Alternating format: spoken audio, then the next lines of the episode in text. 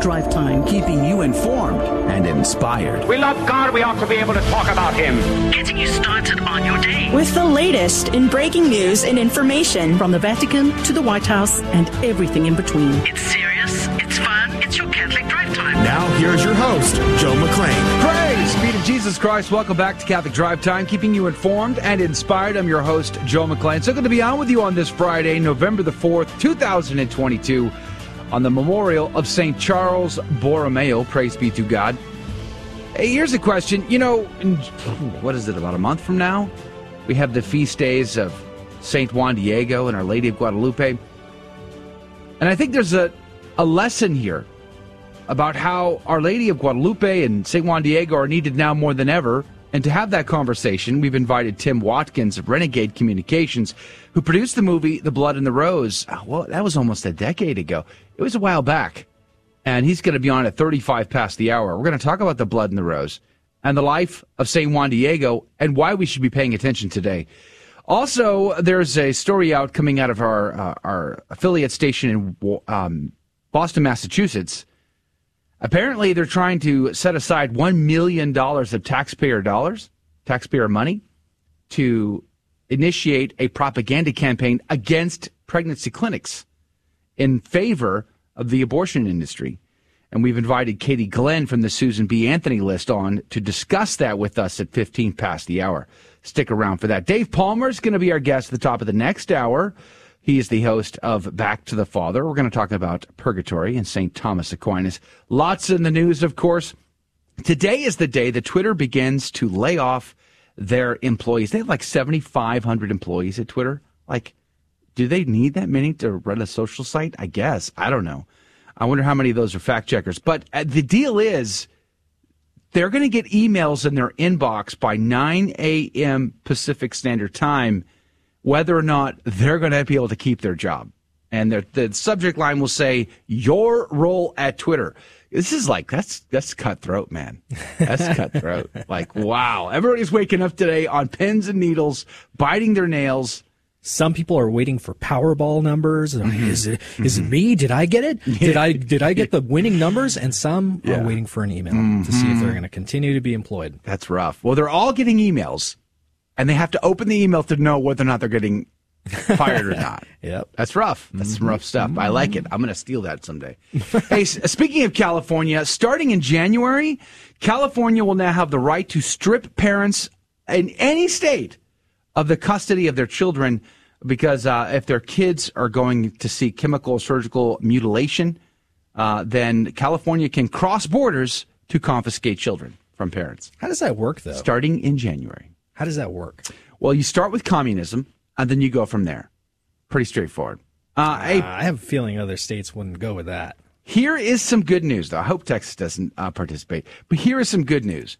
Uh, a bishop from Nigeria at a conference in Indonesia, the largest Muslim country on the planet, stood up in front of everybody and uh, really lambasted the evils of Islamist, Islamic extremism there because you know, Muslims have been, you know, torturing and killing Christians in Nigeria now for many years, and he had great courage to uh, to say this in front of everybody. So, praise be to God for Bishop.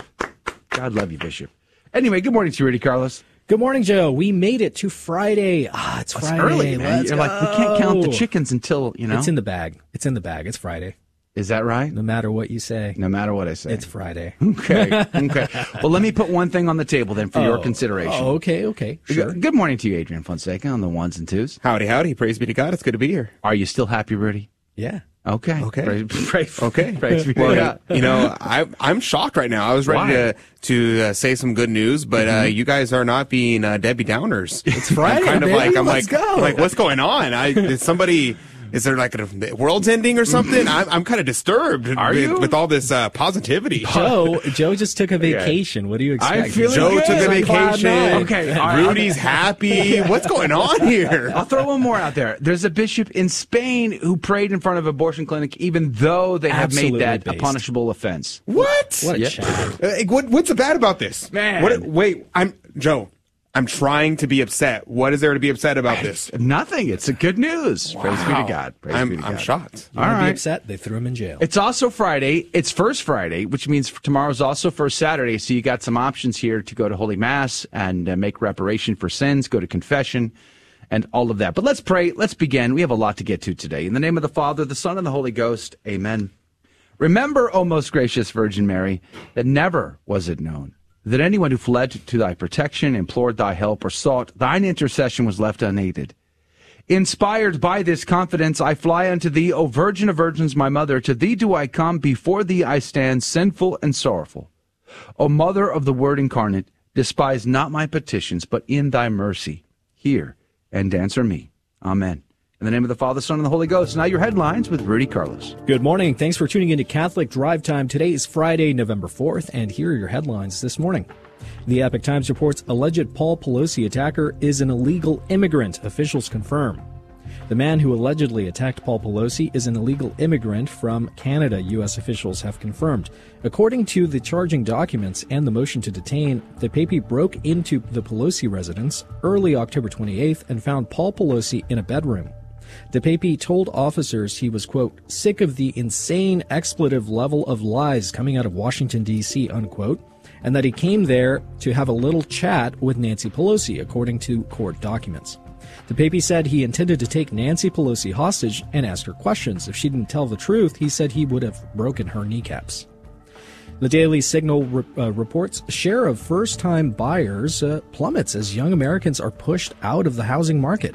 I happen to be here in this uh, particular study here. Just 26% of all home buyers were first-time purchasers in the 12 months ending in June 2022. That's down 34% in the 12 months that ended June 2021, the National Association of Realtors say.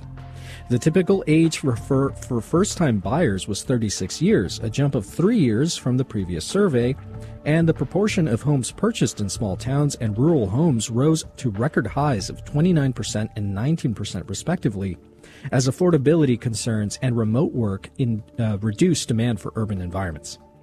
Ground News reports U.S. beauty pageant can exclude transgender contestants, court rules. Beauty pageant operator Miss United States of America, LLC, cannot be forced to allow so called transgender women to compete, because doing so would interfere with its ability to express, quote, the ideal vision of American womanhood, unquote, a U.S. appeals court ruled. And lastly, the Daily Wire reports BlackRock makes major change after backlash against woke investing.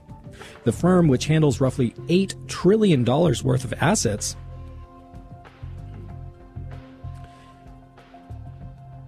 The firm, which holds uh, roughly $8 trillion, trillion dollars in assets, has been criticized for leveraging shareholder votes on behalf of clients to support the company's own interests, which are linked to environmental, social, and governance movements, also known as ESG. The letter announced that BlackRock will promote a new era of shareholder democracy by expanding voter choice to more institutional clients. And those were your headline news this morning. God love you. The saint of the day, y'all thought that I uh, left St. Martin de Porres out to dry, is St. Martin de Porres. He was born December 9th, 1579 at Lima, Peru.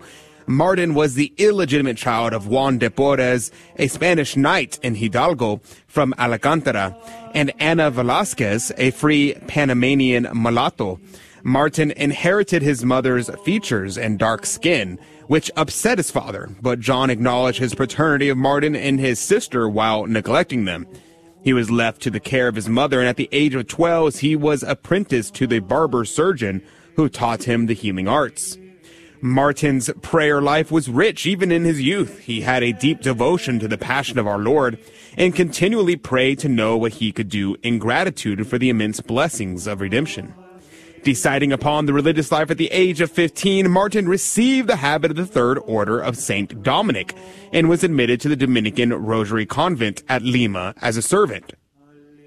He gave himself the lowliest duties of the house, and finally his superiors commanded him to accept the habit of a lay brother, something Martin felt was too great an honor for him, and he was professed. He served in several offices in the convent as barber, infirmarian, wardrobe keeper, as well as in the gardener and as a counselor. Soon Martin's reputation as a healer spread abroad. He nursed the sick of the city, including plague victims regardless of race, and helped to found an orphanage and founding hospitals with other charities attached to them. He distributed the convent's alms of food, which he is said to have increased miraculously to the poor.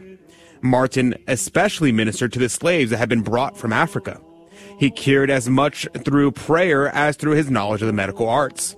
Among the countless many whose cures were attributed to Martin were a priest dying from a badly infected leg and a young student whose fingers were so damaged in an accident that his hopes for ordination to the priesthood were nearly quenched.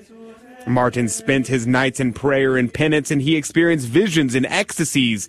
In addition to these gifts, he was endowed with the gift of bilocation. He was seen in Mexico, Central America, and even Japan by people who knew him well whereas he had never physically been outside of Lima after entering the order. One time, Martin was on a picnic when the novices had lost track of time. Suddenly realizing that they would be late to their prayers, I know that feeling, Martin had them join hands. Before they knew what happened, they found themselves standing in the monastery yard, unable to explain how they traveled several miles in a few seconds. He passed through locked doors by some means known only to himself and God, in this way, he appeared at the bedside of the sick without being asked, and always soothed the sick even when he did not completely heal them. Great as his healing faculty was, Martin is probably best remembered for the legend of the rats. It is said that the prior, a reasonable man, objected to the rodents and he ordered Martin to set out poison for them. Martin obeyed and he was very sorry for the rats, so he went out into the garden and called softly. The rats came, and he reprimanded them for their bad habits, telling them about the poison. He further assured them that he would feed them every day in the garden if they would refrain from annoying the prior. They agreed, and they were never a problem again. Martin's closest friends included St. Rose of Lima and Blessed John Macias, who was a lay brother of the Dominican prior, priory at St. Mary Magdalene in Lima. Although he referred to himself as a mulatto dog, his community called him the father of charity. They came to respect him so much that they accepted his spiritual direction, even though he was a lay brother. Once he heard that his superior had decided to sell some of the furniture in the monastery because they needed money. St. Martin offered that they sell him into slavery instead. He died of quartan fever at Rosary Convent in November 3rd. St. Martin de Porres, pray for us. Praise be to God in all things. The gospel today comes to us from Luke chapter 16, verses 1 through 8. Jesus said to his disciples, a rich man had a steward who was reported to him for squandering his property. He summoned him and said, What is this I hear about you? Prepare a full account of your stewardship, because you can no longer be my steward. The steward said to himself, What shall I do? Now that my master is taking the position of steward away from me, I am not strong enough to dig, and I am ashamed to beg. I know what I shall do so that when I am removed from the stewardship, that I may welcome, be welcomed into their homes. He called in his master's debtors one by one. The first he said, How much do you owe my master? He replied, One hundred measures of olive oil. He said to him, Here is your promissory note. Sit down quickly, write one for fifty. Then to another he said, And you, how much do you owe? He replied, One hundred. 100 measures of wheat. He said to him, Here is your promissory note, write one for 80. And the master commended that dishonest steward for acting prudently. For the children of this world are more prudent in dealing with their own generation than the children of light. The Gospel of the Lord. Praise to you, Lord Jesus Christ. And Ambrose said, For this we learn then that we are not ourselves the masters, but rather the stewards of the property of others. In other words, everything we own and have access to is not really ours. It belongs to the Lord, and we are simply stewards of it, and we should act accordingly. Pseudo Chrysostom had a wonderful insight today. I think you're probably not going to hear too often, and that is to have a good work ethic as steward to spend your life as a good uh, as a good steward of that which has been entrusted to you because your future depends upon it. I'd like to read it to you, but we're out of time. Augustine says, on the other hand, this parable is spoken that we should understand that if the steward who acted deceitfully could be praised by his Lord, how much more they please God who do their works according to his commandment. Close quote. St. Augustine. Pray for us. Don't go anywhere. On the other side of this break, Katie Glenn from the Susan B. Anthony list will be our guest. We'll be right back. Some atheistic scientists claim we don't need God to explain the universe because science is sufficient to get the job done. But is this true? The answer is no, and here's the reason. Science could never negate the need for God because it can't give an exhaustive explanation of the universe. First, it relies on the inductive method in order to validate its hypotheses. As such, scientists can never be certain they've discovered every piece of data necessary to give a complete explanation. They must always be open to discovering something new that could alter their current theory. Furthermore, science presupposes an existing universe to observe and explain. Thus, it could never explain why the universe exists in the first place rather than not. Science has explanatory power, but not enough power to negate the need for God. I'm Karlo Broussard with a ready reason for Catholic Answers, Catholic.com.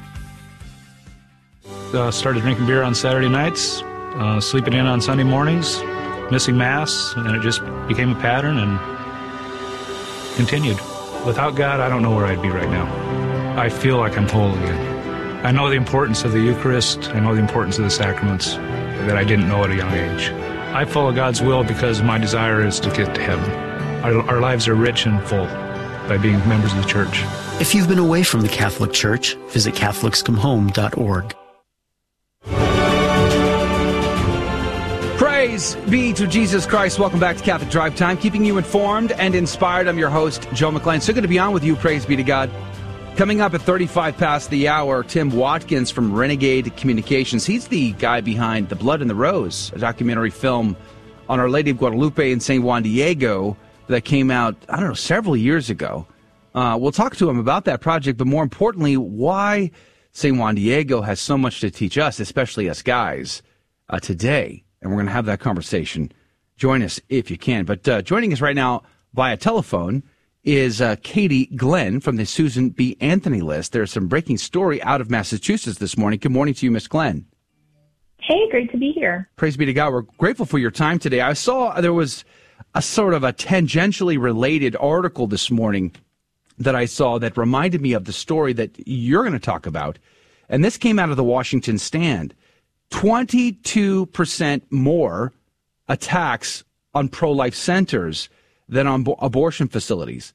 And yet, the DOJ, although they said to the USCCB just recently that they're willing to process FACE Act violations against the uh, pro life clinics, to this day have made zero arrests in that regard. And then I saw uh, your uh, the article that came out of the Susan B. Anthony list, SBAProLife.org, that said Democrats in Massachusetts are earmarking $1 million of taxpayer money to run a propaganda campaign against pro life pregnancy clinics. Tell us what's the story. Yeah, that's absolutely right. Um, there's a new budget coming out of Boston, and it has $1 million of your taxpayer money that's earmarked towards saying that pregnancy centers are dangerous, that um, they aren't telling the truth, when the reality is pregnancy centers um, have been treated as a threat to some uh, Massachusetts politicians who are pro-abortion because they offer an alternative. Pregnancy centers don't do abortions. And if you look at the website that Attorney General Healey put up, for example, it offers abortion as the only solution. So if you're looking for anything else, if you're looking for material support, if you're looking for housing support, the AG's got nothing for you. If you're looking for abortion, she can tell you where to go. Uh, this is insane to me. Um, part of your article over at the SBA prolife.org website says in 2019, 2,700 pregnancy centers nationwide served almost 2 million people at an estimated value of nearly 270 million. Services include almost 732,000 pregnancy tests, more than 486,000 free ultrasounds, 60,200 STI STD tests, and more. Over 10,000 licensed medical workers provided care and staff and volunteers. Boy, it's a pretty lopsided system when they can take taxpayer dollars and just manipulate public opinion against all these clinics. That's right. And when you look at, uh, you know, the numbers in Massachusetts, the ratio of pregnancy centers and community-based health clinics that are providing authentic health care for women and their families is 25 to 1. There are many, many more great options, life-affirming options out there in your state. Um, but, you know, some of these politicians are so hyper-focused on that one thing, which is abortion. And so for them, anyone who's providing an alternative, anyone who says, I'm here to support you, whether it's with an adoption plan, whether it's with a parenting plan, um, they do see that as a threat because when women are provided alternatives, they take them. Now, I was just, I just got back from New Hampshire. And while I was in New Hampshire for two weeks, I also visited Massachusetts, having, I lived there for 10 years back in the late 90s, early 2000s. And I want, several things that come to mind when I think about New England. The faith is declining there in a drastic way. Uh, there is a certain coldness when you come from the South and you go New England. There's a certain coldness in, in the in the community that becomes very apparent to you. Now, having that in mind, Katie, I'd like to get your thoughts here. Massachusetts, where are they on the scale? They've always been pretty Democrat, pretty liberal, but where are they in when it comes to now a post-Roe world that you're seeing more and more uh, states turn against abortion. Where is Massachusetts on that scale? Well, it seems that Massachusetts is going to be charging ahead in the near term um, towards, you know, pushing abortion as the only option. Right now, they allow abortion for any reason up to 24 weeks of gestation. So that's after a child can survive outside the womb, after that child can feel pain, suck their thumb. We know if they're a righty or a lefty by that point um, you know, this is a fully developed baby and, and they can be aborted. And in the past few years, we've seen this real push out of the legislature to get rid of some of the safeguards they had in place. They've gotten rid of some of their parental consent laws so that a teenager could be taken to an abortion clinic without her parents knowing. Um, they've gotten rid of some of their health and safety laws. They used to have rules saying if you were doing that third trimester, that very late abortion, um, it had to be done in a hospital setting where there was life-saving care available for the child if they're born alive, which is a possibility at that age. Um, but also for mom, that if she suffers a complication, which goes, the rate of that goes way, way up as you get later in pregnancy, that she's in a place where she can get life-saving care. They've removed some of those protections because they're trying to make abortion um, on demand all the time and, and paid for by taxpayer money as much as possible. Now, when uh, Senator Elizabeth Warren made that statement, remember that where she was uh, lambasting mm-hmm. pregnancy clinics after the Dobbs decision? Uh, two clinics were attacked as a result to her public statements. Um, so it's a very, again, I think it's just a very lopsided situation here. No arrests, no arrests have been made. There has been no prosecution of the FACE Act violation uh, for pregnancy clinics, and we're going to see this continue on. So let's talk about the governor there can you tell us about this governor in Massachusetts? Uh, who is this person? What is their stand on abortion? What's the likelihood that they would veto this $1 million um, kickback for Planned Parenthood, essentially? Well, Governor Baker uh, describes himself as a pro choice Republican. Um, you know, we think that this is bad policy because it clearly puts a thumb on the scale and says that the government opposes alternatives, it opposes support programming, which is not paid for by the government. Overwhelmingly, pregnancy centers are supported by private donations, by private volunteers, unlike Planned Parenthood and abortion businesses, which get hundreds of millions of dollars from the government. Um, some states earmark money for alternatives to abortion funding. Many don't. So this is overwhelmingly privately given money and services and time. So we think, you know, he, he should see this as bad policy because it's pushing women um, towards abortion as the only option but he should also see it as as a waste of taxpayer money and really not what um, Massachusetts voters send him there to do. You said uh, in the article over at ProLife, SBAProLife.org, that's SBAProLife.org, you can read about this, uh, this bill coming out of Massachusetts. And it says, uh, the last paragraph says, an analysis by Charlotte Lozier Institute finds 14 community-based health clinics and pregnancy centers for every Planned Parenthood facility in the United States. In Massachusetts, that ratio is 25 to 1.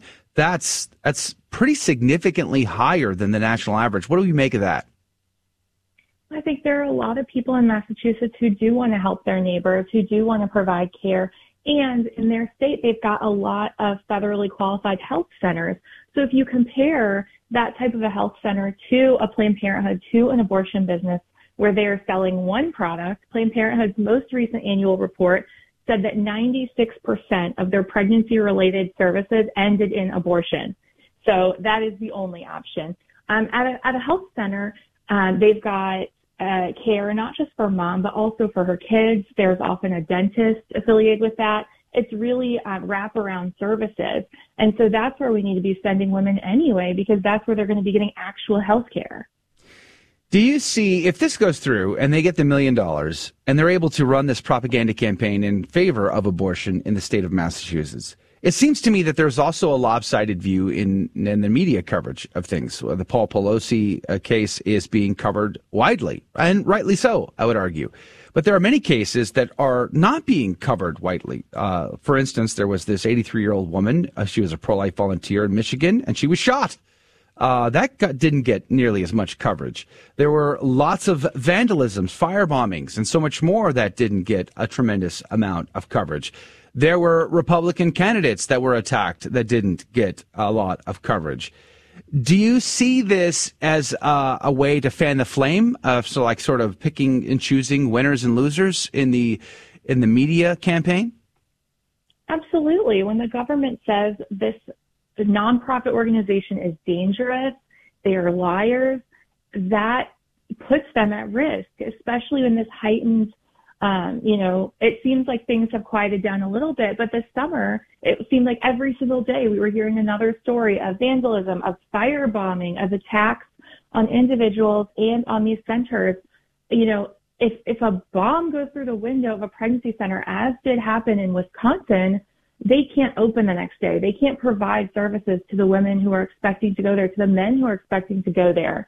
And, you know, I guess for Senator Warren, that's a good thing because she thinks they should all be shut down. But, you know, I think that, you know, the vast majority of Americans are with us. They are in support of pregnancy centers. The data bears that out.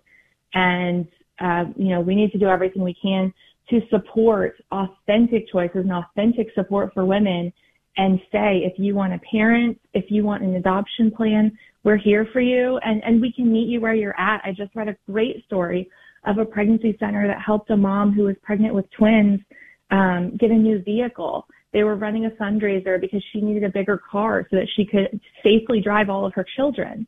And, um, you know, a local dealership owner saw this um, posting, this fundraiser. It really touched his heart, and he said, "Let me buy that car for you." So there are strangers who want to help moms and families, and that is the most threatening in the, thing in the world to somebody like Senator Warren, who sees abortion as the only option for any pregnancy that uh, comes into being in less than perfect circumstances, which, by the way, is almost every pregnancy. Yeah. What are those perfect circumstances, really? Yeah, yeah, exactly. Uh, we're talking with uh, Katie Glenn from the uh, Susan B. Anthony list, and you can find their website at sbaprolife.org. We have just about a minute or so left in our conversation with Katie. Now, on the scale, okay, I asked you about the scale of Massachusetts, where where they're at, but in comparison to the rest of the country, how do you rate Massachusetts from a pro-life position? Well, they've got really bad laws. Um, they're towards the bottom as far as their laws. They're very pro-abortion. They have very few safeguards for women and families. Um, but it sounds like, you know, when we look at that 25 to 1 ratio, there are a lot of great people who want to help their neighbors. And so that is something to celebrate, even as, you know, the government is, is kind of letting us down. Do you see any swing in that state and then in this election or any uh, of the near term future elections in that state? Well, I haven't run the numbers, but I know I was in Boston a couple of years ago testifying against that bill that removes the the life saving care from the room where the abortion's happening. And hundreds of people from all over the state came out to let lawmakers know we are pro-life. We don't support what you're doing. And they even had to have an overflow room for the overflow room because so many people showed up at the hearing. Wow. And so it was really wonderful to see, even in a place where, you know, it can feel like these lawmakers are not going to listen to me, that so many took a day off of work, took a day off, um, you know, from their usual responsibilities and showed up to to say I'm pro-life and, and I'm going to let you know, even if you pass this law, you know that there are many of us who don't support it. All right. Praise be to God. Katie Glenn, we're appreciative of your time. Susan B. Anthony, go to sbaprolife.org. You can read the article about this bill in Massachusetts and pray that the governor vetoes it for sure. Katie, God bless you. Thank you for your time today. Thank you. All right, don't go anywhere right after the break. Rudy Carlos has more breaking news and stories. Then we're going to talk about St. Juan Diego. This is Dale Ahlquist with a Chesterton Minute. How many times have you heard someone talk about how important it is to be progressive? Have you ever asked them what they mean by that? G.K. Chesterton says, Progress is a useless word, for progress takes for granted an already defined direction, and it's exactly about the direction that we disagree. We can't have progress until we've stated what our goal is, and then we can determine whether or not we're moving closer to it or farther from it. The real question is not whether we are progressive, but what is our goal? My goal is to get to heaven and to help others get there too. What's yours? Want Chesterton for more than a minute? Visit our website at chesterton.org. Uh, first off, I'd just like to say um, I did uh, five years in prison in Texas, and thanks to the Guadalupe radio network down there and your ministry, there is a lot of us getting back on track. And especially a big thank you to all your donors who donate to the network, and uh, it really helps a lot of us felons find the way and find that the, the Catholic truth and get back on track. So really thank you for that. The Guadalupe Radio Network, radio for your soul. Welcome back to Catholic Drive Time, keeping you informed and inspired. And now more headlines. Breitbart reports government to launch crackdown on secret Chinese police stations in Britain. Speaking in Parliament on Tuesday, the UK's security minister said that he was aware of an investigation into three Chinese police offices allegedly operating out of Croydon, Hendon, and Glasgow, and said that evidence of any illegal activity will be taken seriously.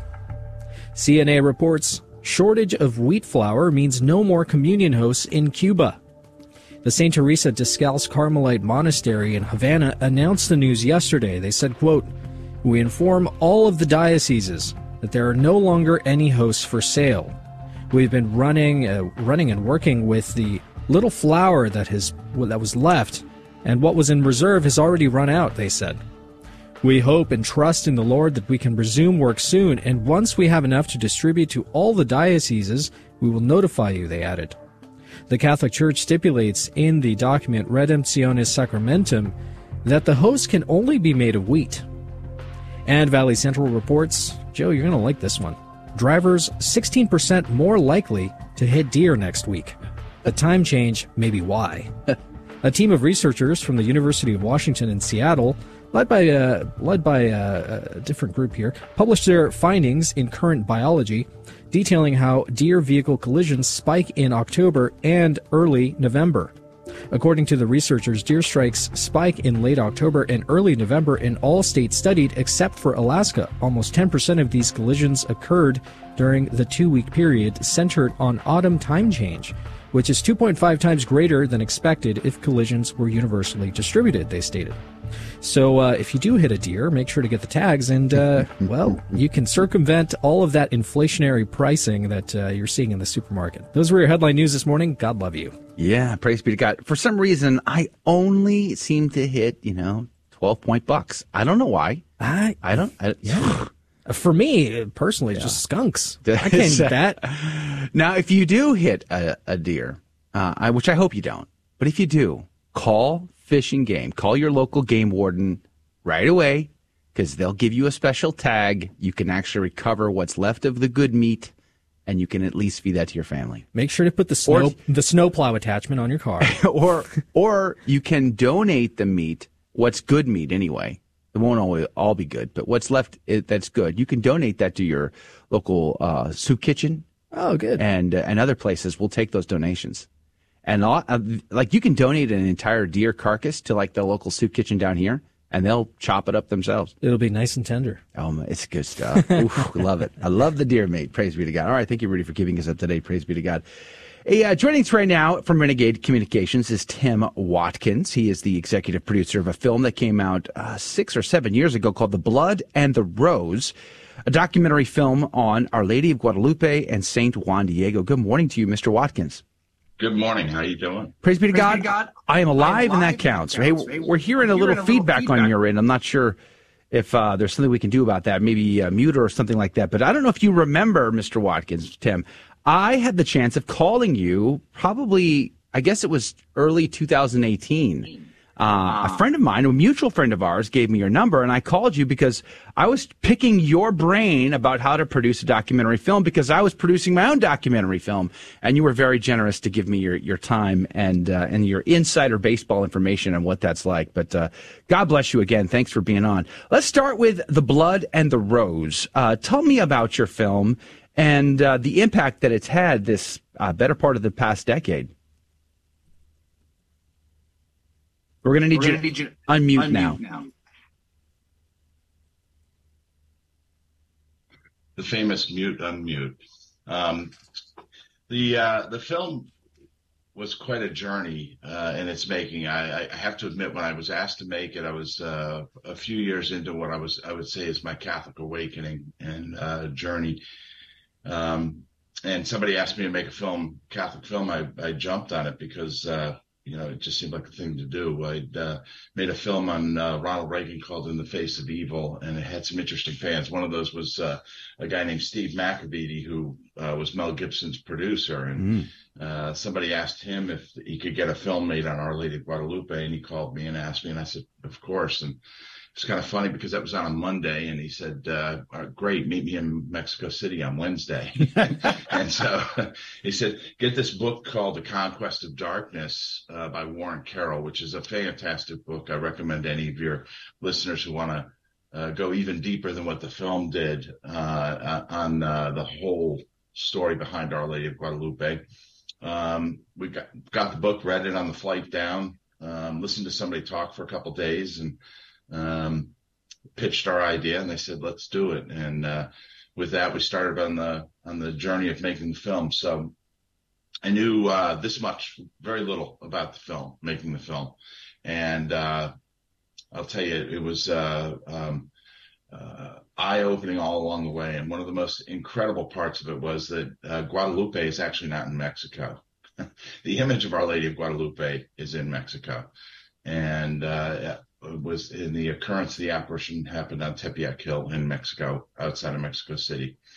Um, Guadalupe is actually a city in, in Spain and it's tied to the whole miracle. In fact, uh, post making the film and the continuation of the work that we have done about Our Lady of Guadalupe and the apparition takes us all the way back to the Abrahamic divide in Genesis. So a story 2000 years in the making. Um, and, and just a phenomenal you know lessons that come from it. Um, and one of the things that um, you know current day, and again, you know we're nowhere, you know we're not close yet to, you know we're a little more than a month away from uh, the uh, uh, feast of Our Lady of Guadalupe, also the feast of Saint Juan Diego, but um, the importance uh, that Juan Diego shining a light on on, on Saint Juan Diego now about this film was uh, the simplicity. I mean, Juan Diego is one of few lay saints that we know of. Um, and most saints have a heroic nature about them. Juan Diego is very interesting because all he did was go to mass three to four times a week, confession frequently, talk about Jesus and Mary, mm. and millions were converted. Um, now, this is something very simple for us you know, especially a simple guy like me to do and to emulate and, and, uh, is to be this great example of a sacramentalist in the eyes of other people and then talk about it to other people, uh, in order to try and bring people, you know, back to the church or more full or more into the church.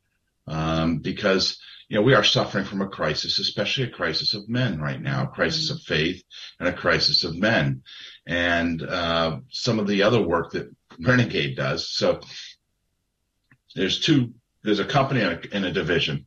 There's Renegade, which is our parent company. That's a, a secular advertising communications production company. Uh, and then there's Messenger Eagle, which is our Catholic division. And uh, a lot of the work we're doing with our Catholic division right now is about men and about uh, re-engaging men or getting men engaged into the Catholic faith. Um, and uh, you know, we have one uh, tagline uh, that we're doing a lot of work on college campuses that we call that we say you're going to college for a good career, but are you going to be a good man? Mm-hmm. Uh, find out how to be a better man. And so, you know, one of the things we do so often you know, or, or mistakes most, a lot of brands make, as a matter of fact, is they make something and they think people will come. We call those field of dreams things, you know, build it and they will come. Um, the reality of it is, is that, that, um, today with, you know, these, uh, a lot of times I'll call this a satanic device, but these, these devices are data carriers. They, they measure and, and track our behaviors.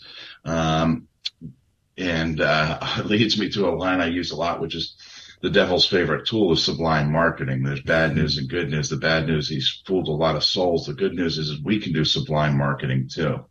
Um, in fact, we need to engage in it and make things more sophisticated to find people where they are, how they're, you know, how they're reacting. And then once we define those behaviors and we call those audience, we call that audience segmentation, you create content to find them. So, you know, through this whole effort of, of you know, growing through St. Juan Diego uh, has led me in my company to this work of trying to do more to get men back in the church, which is vitally important. So, you know, we're working on many different levels with uh, vocation uh, to the uh, religious life, uh, priesthood, and also, you know, again, what we we love to point out is is that you know, oftentimes when somebody says the word vocation, people instantly think of priest. Well, we all have vocations. God given vocations and discerning those God given vocations is, is one of the most important things we have to do. And, and to do that in conversation with God, you have to have a relationship with God. So we need to bring you back into the relationship with God. That was a long answer to just one simple question, wasn't it? That's okay. That's okay. One of the things I was thinking about when about uh, Juan Diego, and I love Warren Carroll's book. In fact, every December the 12th, I try to read a description of the mass executions and the sacrifices uh, there by the Aztecs uh, from that book because it's so descriptive and it comes really straight from uh, uh from the, the chronicles, the journals of uh, of uh, Hernan Cortez and his expedition there. But nonetheless, I think it's very important. One of the things I like about Warren Carroll's book that he points out about Juan Diego is Juan Diego would have been a witness. he could have seen that for, with his own eyes this uh, I think it was what 80,000 victims that were slaughtered in one fell swoop. I mean, they lined up and there and these long lines that went out of the city and they had to one by one climb the stairs and one by one be bent over backwards and one by one had their hearts ripped out while beating and then offered for sacrifice and cannibalized and all the rest. It's a pretty horrific scene and to think about our lady who wanted to save these children from the devil himself. It's a powerful, powerful story, one that should be remembered. And we'll be right back. Tim Watkins, Renegade, The Blood and the Rose, all is coming up next. Catholic radio was there for me when I needed it. Even though I didn't think I needed it, it was there for me. I want everybody to know that I'm giving, not so that I can sit there and say that I gave to GRN for any other reason but this. I want that radio station to be there for anyone else who needs it also. They might not think they need it, but it's going to be there for them, whether it's in the future, whether it's right now. I want that radio station to always be there for them, just like it was there for me. The Guadalupe Radio Network, radio for your soul. Hello, this is Steve Gleason with your one minute tool for Catholic evangelism. Here's the question for your non Catholic friend Is the Bible sufficient to answer all questions about Christian living and church life? Well, the answer is definitively no. There isn't agreement on scores of doctrinal issues such as the effects of baptism, who can receive communion, once saved, always saved, abortion, or how about eligibility for marriage after divorce. So here's your three best friendship tools for Catholic evangelism. Number one, fruit analysis. Luther, Calvin, and Zwingli, who are the fathers of non Catholic Christianity, did not rid the unbiblical practices they despised, but instead turned out to be the progenitors of some 50 denominations and scores of divergent beliefs. Secondly, natural reason. Well, if the Bible alone is supposed to clarify all beliefs, the very fact that such division prevails is actually proof that an arbiter of doctrine is desperately needed. And thirdly, the golden twins. Sacred scripture and sacred tradition will always prevail as the foundation of all Christian truth, doctrines, and beliefs. Remember, identical twins come from one egg.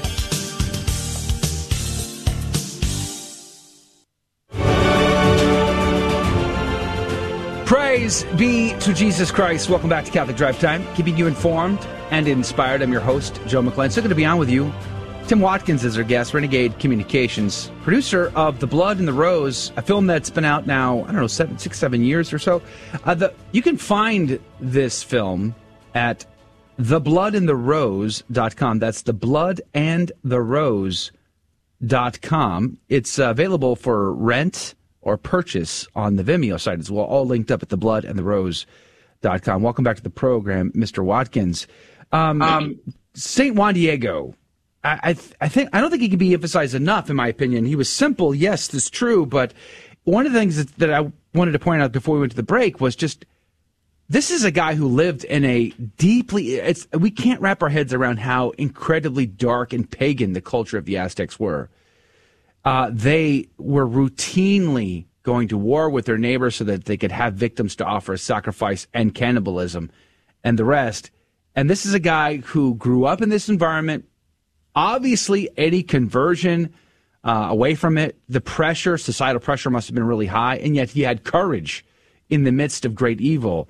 And I think it's a lesson for men today. I think too many men, uh, as my documentary film tried to prove, when you grow up addicted to porn, you are emasculated, you lack courage for the most part. You lack a spine, you lack a backbone to do what's right and uh, stand up for for the good, the true, and the beautiful. St. Juan Diego is able to do that in spite of it all, obviously with supernatural grace. What say you, Mr. Tim Watkins? Uh, absolutely. Well, you know, again, uh, first off, he had his conversion when he was 25. With he and his wife had his conversion. Um, and uh, uh I'm I'm sorry, 1525, Um, and uh, so they they lived their their lives in the Catholic faith for about six years before the apparition of Our Lady of Guadalupe occurred.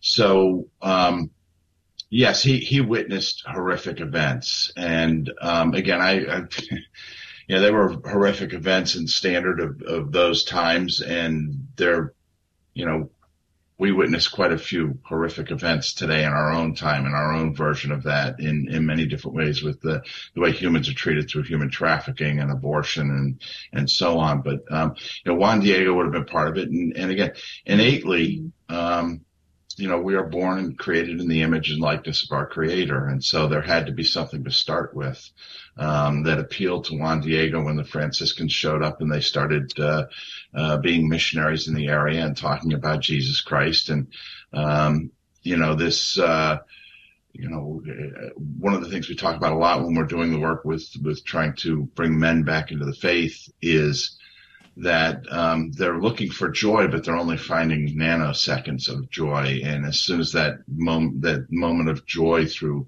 whatever it is they've done uh, is over, they they fall into a little bit of despair. And so, you know, Juan Diego would have had to have, you know, you know, the crowds would have been screaming and shouting because they would have had crops next year. And, uh, they were excited because they were killing all these people in order to, to what they, they believed they were doing was the right thing. But as soon as they realized that, you know, their cousin had just been slaughtered on a slab, um, you know, some great sadness might have occurred, despair. And so, um, this talk or this promise of eternal joy through Christ had to appeal naturally to any human being that is able to listen to it. Um, you know, sometimes people build up such a, a, veneer over top of their ability to listen and, and allow their heart to be exposed to Jesus Christ that they don't find it. So, you know, Juan Diego would have had to have had that same thing inside. Unfortunately, he was not too glazed over that when he heard the words, they appealed to him. He convert, he and his wife converted. Unfortunately, his wife, uh, shortly thereafter died. Um, but uh, this opened Juan Diego's heart, eyes, and, and mind to being able to receive the words of Jesus Christ, to hear the words from Our Lady, and then to become uh, an apostle, a disciple of Christ on earth to spread the word. Um, I, I, always like to say, you know, we, na- we named our company after St. Juan Diego. His uh, Nahuatl name was Cuauhtlatoatzin, which translated meant messenger eagle. Uh, so we call ourselves Messenger Eagle Communications in our Catholic division. And uh, the great marketing line of all of that is is that he heard the word, spread the word, and millions were converted. Um, so that sounds like a great marketing message. So uh, he he became a, a great marketer uh, mm-hmm. from being a merchant. Was there any? What was the most surprising thing in your journey of uh, producing this film? Uh, what was the one thing that really stood out to you most? The surprising thing is uh, how too few people, especially uh, people up here in the United States, recognize and understand um, the actual entirety of the miracle of Our Lady of Guadalupe. Uh, too often they think of it as a, a Mexican thing. um, it's uh, you know it happened down in Mexico, but the reality of our Lady of Guadalupe, and and uh, I don't know how many how much time we have left on this, but I'll I'll try and do this really quick. But you know, even post the film, we realized this this great story that goes all the way back to Genesis and the Abrahamic divide. And, you know, I'll ask you this is kind of a, it's, it's one of those questions is what, what is Our Lady standing on? Do you, do you guys remember? I mean, she's right behind you. So, you know, do, you, do you know moon. Right. It's a dark moon. So, you know, and Nahuatl symbolism, the, the Nahuatl, uh, the Aztecs were called Nahuatls too. The, the, uh, the dark moon meant evil. Okay. Mm. Now she has one four petal flower on her, which is over her womb, which uh, symbolizes the one true God. So she was pregnant, the where the sash was, uh, told us that she was pregnant. She was also a virgin, by the way. Her hair was parted. Um, and so this four petal flower is in her. So she's carrying the one true God standing on top of evil. Okay. It, it almost became a slam dunk to the Aztecs that this was someone who was very important. Um, the interesting thing is the type of moon that it is. It's mm. a crescent moon. Okay. And a crescent moon symbolizes who? Uh, the Muslims. Oh, yes. Now, the Spaniards, who were also there, just got done fighting the Muslims for 800 years. So this was very profound to them as well. So if you go back into uh, Genesis, uh, my numbers 13, 14, and 15, I believe, uh, the Abrahamic divide, where Abraham's told he'll have descendants as numerous as the stars, um, and they get frustrated. They're not having kids, thinking that that was going to be the answer. So sleep with my maid servant, uh, Hagar, and they have Ishmael. Well, five years later, at the ripe old age of 90, um, they have uh, Isaac, and we all know the lineage of Isaac is to Jesus Christ. Well, who is Ishmael the lineage to? Um, he's the lineage to the Arab world and the Muslims. What does it say about Ishmael in Genesis, I believe, 14? It says, He will be the ass of all evil, his hand against all others, all others against him. He will be a ruler of a mighty nation. Wow, that sounds like a, a, a, dividing line. Well, you know, further that, how many ch- how many boys, how many boys did uh, Ishmael have? He had 12 um, just like Israel had 12, 12 tribes of Israel, 12 tribes of, of uh, Ishmael.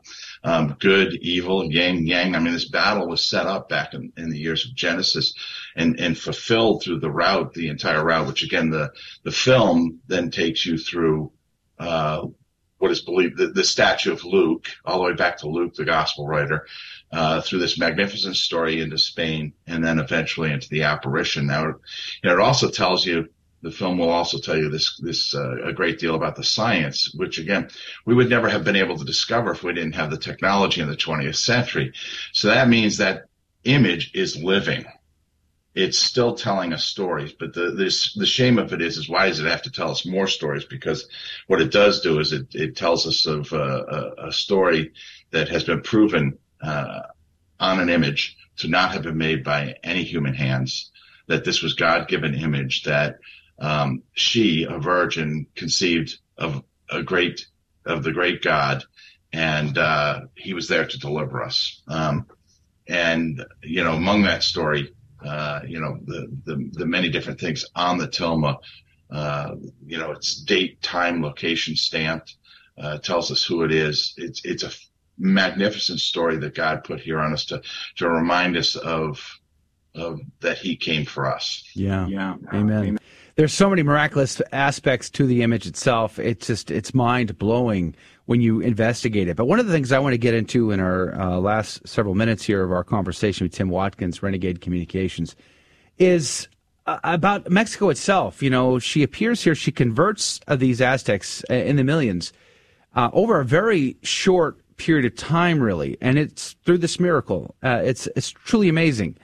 But I have to believe that Our Lady Guadalupe is needed now more than ever. I mean, I think about the potential of a reconversion, a reconquista of Mexico for Our Lady and for Christ our Savior, and how that would have reverberating effects through North America, around the world, even. Um, How do you see that? I feel like Mexico is still in the midst of a great war, Satan trying to reconquer it. Uh, but if Our Lady prevails there again, big things, good things would happen for the rest of us. What say you, Mr. Tim Watkins?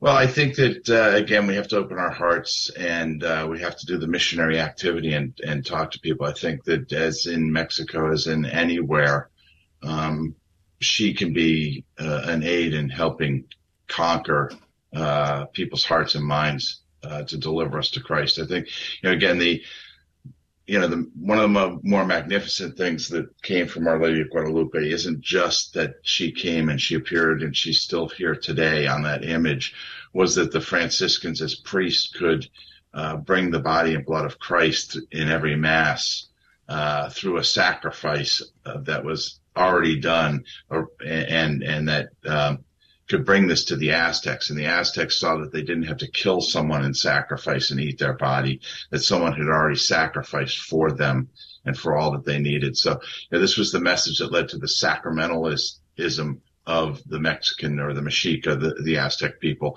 in order to get them to convert was that that was the following connection that was made. um, so, you know, this great uh, reconquista, if you will, of the entire, you know, uh, American continent, the North American continent, um, should be viewed through the lens, in my opinion, of a sacramental effort um, through confession, uh, understanding what baptism is. Baptism is the infusion of God the Father, the Holy Spirit, Jesus Christ within our souls, and it's then us to, that we have to let them out and shine from us. Uh, you know, I must decrease, so He must increase. That applies to us too. Uh, and the uh, increase in us is God, the Holy Spirit, God the Father, the Holy Spirit, and Jesus Christ from us by doing acts of serving and loving each other. Amen. Amen. Well, we're just about out of time. The blood and the rose.com is the website that you can check it out. Again, you can rent it or you can purchase it there, download it and watch it with your family if you've not done so. Uh, I recommend it. I've seen it with my family. It's very good. The blood and the rose.com. Tim Watkins, God bless you. Thank you for your time today. Thank you very much. So God bless you guys too for all the work you're doing. Thank you for uh, everything you guys are doing. God. Amen. Praise be to God. Have a great day, Tim. That is going to do it for hour number one of Catholic Drive Time. We've enjoyed our conversation. It's good to be back in the studio after being off for two weeks. If you can join us in the next hour, we would love to have you. Dave Palmer, host of Back to the Father, is going to be our guest. We're going to talk about St. Thomas Aquinas and Purgatory. Plus, we're going to give out prizes in our game show, the after show, and so much more. Go to grnonline.com forward slash CDT to stream live or tune into local Catholic radio. God bless you. God love you. See you then.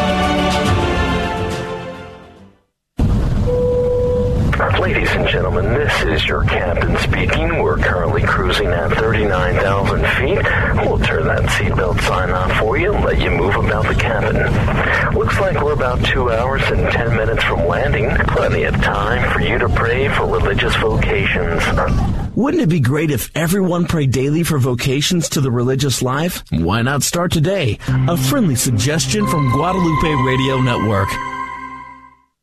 Hello, this is Steve Gleason with your one minute tool for Catholic evangelism. Here's the question for your non-Catholic friend. Was the Catholic Church in existence as far back as the first three centuries? Well, here's your three best friendship tools for Catholic evangelism. Number one, baseball. In September 1845, the New York Knickerbocker Baseball Club was formally established and called baseball. Rules were set included a diamond-shaped infield, foul lines, and the three-strike rule. But seven years before that, in 1775, that game was already being played on schoolyards, well before it was ever called baseball. Secondly, the Apostolic Fathers fathers such as Tertullian, Clement, St. Ignatius all wrote before 215 AD about the authority of the local bishop, and they used the name the Catholic Church, which already had the liturgy, the Eucharist, the readings, the relics, a hierarchy, and jurisdiction. And thirdly, my take. To fishermen, a dolphin was just a big fish until they were termed dolphins, but they were always dolphins. And baseball was baseball well before it was termed baseball. And you will love this. The early church was the Catholic Church well before Constantine the Great, the Nicene Creed, and your church history book.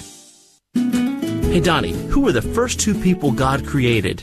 Adam and Eve. There you go. And what did we inherit from them? Original sin. As parents, we're the primary educators of our Catholic faith to our children, and if you don't know your Catholic faith as well as you should, that's okay. Just tune in daily to the Guadalupe Radio Network by logging online to grnonline.com. The Guadalupe Radio Network. Listen, learn, love, and pass it on.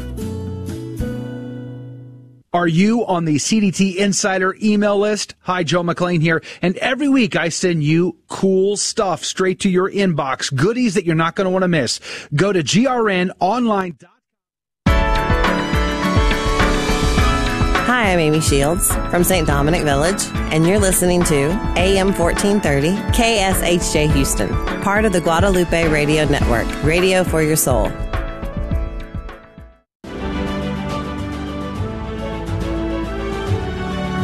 Praise be to Jesus Christ. Welcome back to Catholic Drive Time, keeping you informed and inspired. I'm your host, Joe McClane. So good to be on with you. Praise be to God. Woo! Man, do I feel good right now. I feel. Uh, I Now just, you're feeling it. I just looked looked up. Now you're feeling that Friday. I just looked up Our Lady of Guadalupe and the Conquest of Darkness by Warren Carroll. Apparently, it's not available on Amazon right now. So I'm feeling pretty good about my copy sitting on my bookshelf back at the house. Couple thousand dollars. I I might At be least. talked into it. I you know I don't know. The number may go up. Uh, we'll have to see. But I'm feeling pretty good about uh, the fact that I own this book and uh, it's somehow not available anymore. I guess they're just not printing it anymore. But it is. It is actually Warren Carroll writes tomes. He writes like massive, thick books. Generally speaking, is like his or God rest his soul uh, when he was alive.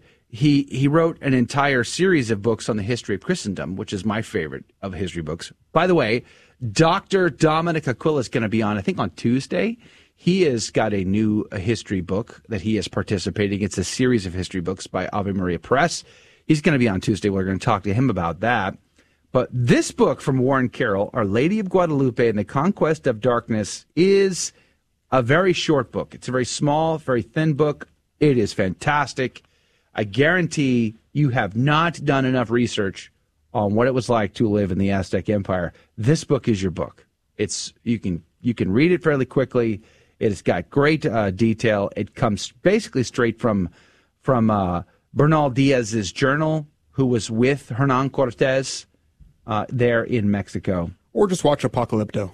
Or just watch Apocalypto. and then you'll never think the Aztecs were uh, were based in Red Pilled again. Tell me I'm wrong, but apoc- there needs to be an Apocalypto sequel Where uh, Hernan Cortez, Cortez. comes in Yeah. and he starts wrecking house. You bet. Brings the uh, the rest of the native betcha. peoples together, raises an army. Yes, Yeah, of native peoples. He Yeah, had an army of native. Like they think it was all colonials. It was like, what, uh, 5%, uh, had, like- Spanish? they were. I mean, so the conquistadors were far superior warriors, Right, Than and the weapons. Aztecs. Right. Uh, well, the Aztec technique was to not kill you on the battlefield; it was to capture, capture you so they could sacrifice you. Exactly. So that gave an advantage to the conquistadors, who were excellent swordsmen and fighters, so they could defend themselves, and they were. So they could deal with the uh, superior numbers of They the Aztecs. But the army was like only 5% Spanish, though, But right? yeah, it was tiny. It was like a couple of hundred of Spanish guys and thousands of native peoples who fought with Hernan Cortez because they too were sick of being sacrificed sick of it. on the altars of the Aztecs. Stop sacrificing my daughter to Moloch. Yes. I mean, like, hello. Uh, so. I mean, but the problem is the story of Hernan Cortez needs to be told in movie form at a level of a Mel Gibson. Like, it needs to have that quality and level and budget to be done properly. And, uh, Mel, uh, what else are you doing with your life right now? Making yet another overly violent, not great film? Radio, Like, uh, let's get movie? back to the basics here, Mel. It's, if you know Mel Gibson, Yeah, let, let him know I need to talk to him. Let's connect. Let's Would you interview him? Let's do lunch. I would. I Wouldn't would. you? Oh, heck yeah. 100%. Hundred percent. Hundred percent. I would. Speaking of interviews, uh, another guy who is. I, I'm, am I hundred percent on Dave Palmer? Seventy-five, maybe. I think I don't Dave Palmer is like the best person at the Guadalupe Radio Network, but don't tell Joe or Rudy that. Okay. Yeah, I'll keep that a secret. He's joining us now by Zoom chat. Dave Palmer. Good morning to you. You. Well, thank you for those accolades, Anna. That's very, very nice. I appreciate that very much. And by the way, welcome back, Joe. Hey, thanks. Hey, thanks. Good to be back. Hey, so if you had a chance, to interview Mel Gibson, would you? Oh yeah, of course. Hundred percent. Hundred percent. Have, Absolutely. have, have you seen you seen Apocalypto? You have not seen Apocalypto.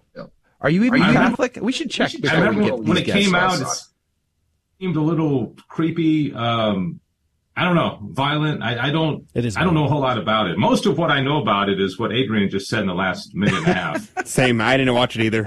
I just heard about it from Joe. it's it's it's rough to get through, but I think it's a sobering, eye-opening experience, and it's still taught in a sort of a storytelling entertainment. Not kind for way. children. Yeah, Not for Oh, children. Not for children. Uh, watch it with filters. My, my too. family and I are watching Hallmark movies. Okay, if you want to know kind of where we're at. Praise be to God. Let's talk about Back to the Father today, 1 p.m. Central across the uh, GRN social platforms. What's on the agenda today?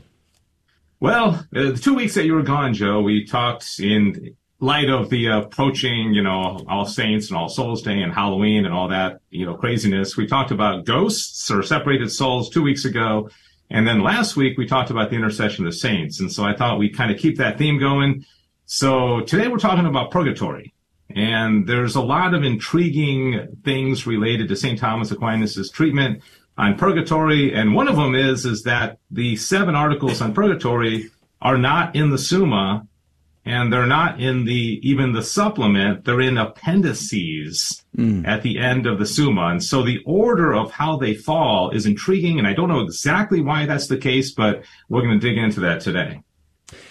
Purgatory is one of those things that uh, most non-Catholics struggle with. Obviously, uh, Catholics. I always see it as uh, what a grace, what an opportunity to be cleansed, to be prepared for the the, the wedding feast of the Lamb, and uh, everybody who goes to purgatory makes it to the big show. So, what's not to like? Yeah.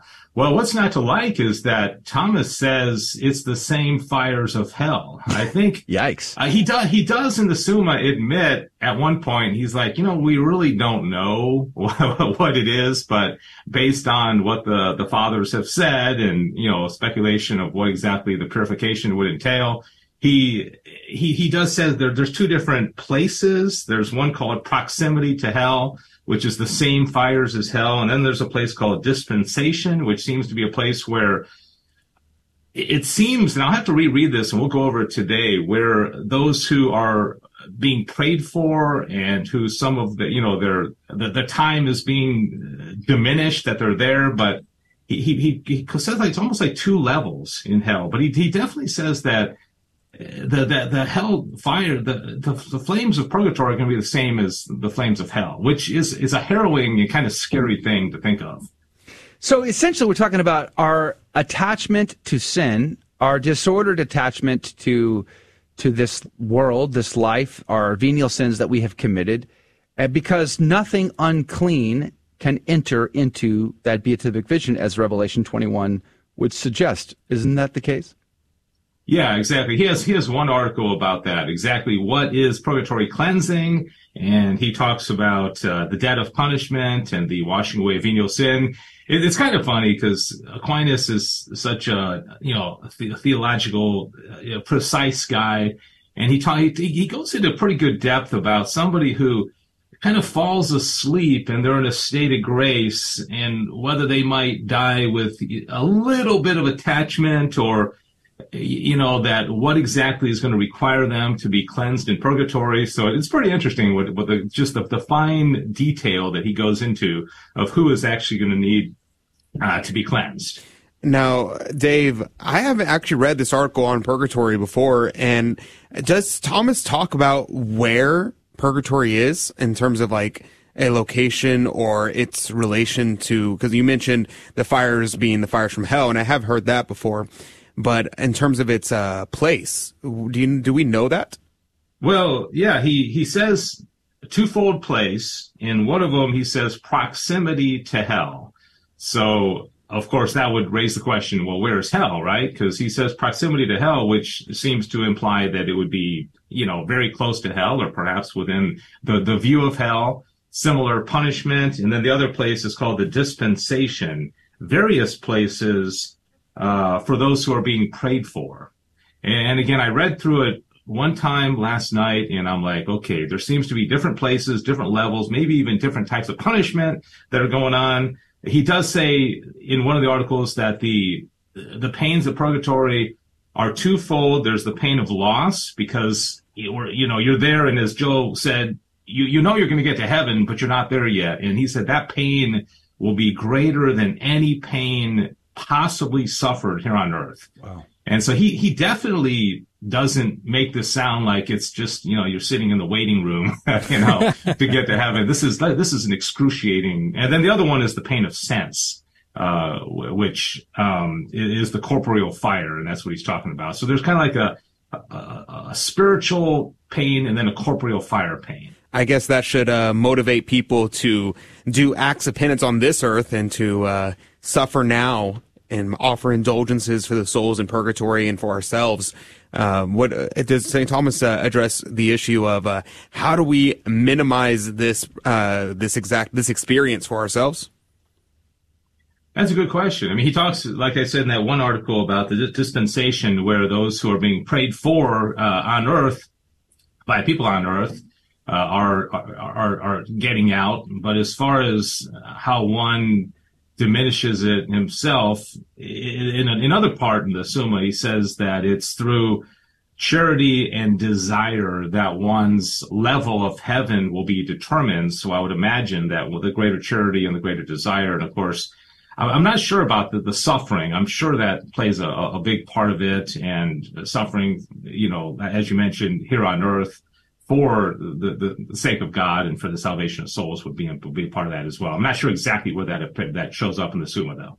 Now, Dave, I've run into people before that have said things like, well, uh, there's nothing in the Bible that says uh, anything about purgatory. It's not mentioned at all, and they, they use this you know this word purgatory as we know it now. But uh, what in the scriptures can point to the reality of, of purgatory? Well, yeah, yeah. Funny, Rudy, you say that because uh, I mentioned that there were, were two appendices. You got appendix, appendix one and appendix two of the Summa. Only the only topic that's covered in that is purgatory, and it's in appendix two where Thomas says, "Is there such a thing as purgatory?" And you would think that that would come in appendix one. So the ordering is really interesting.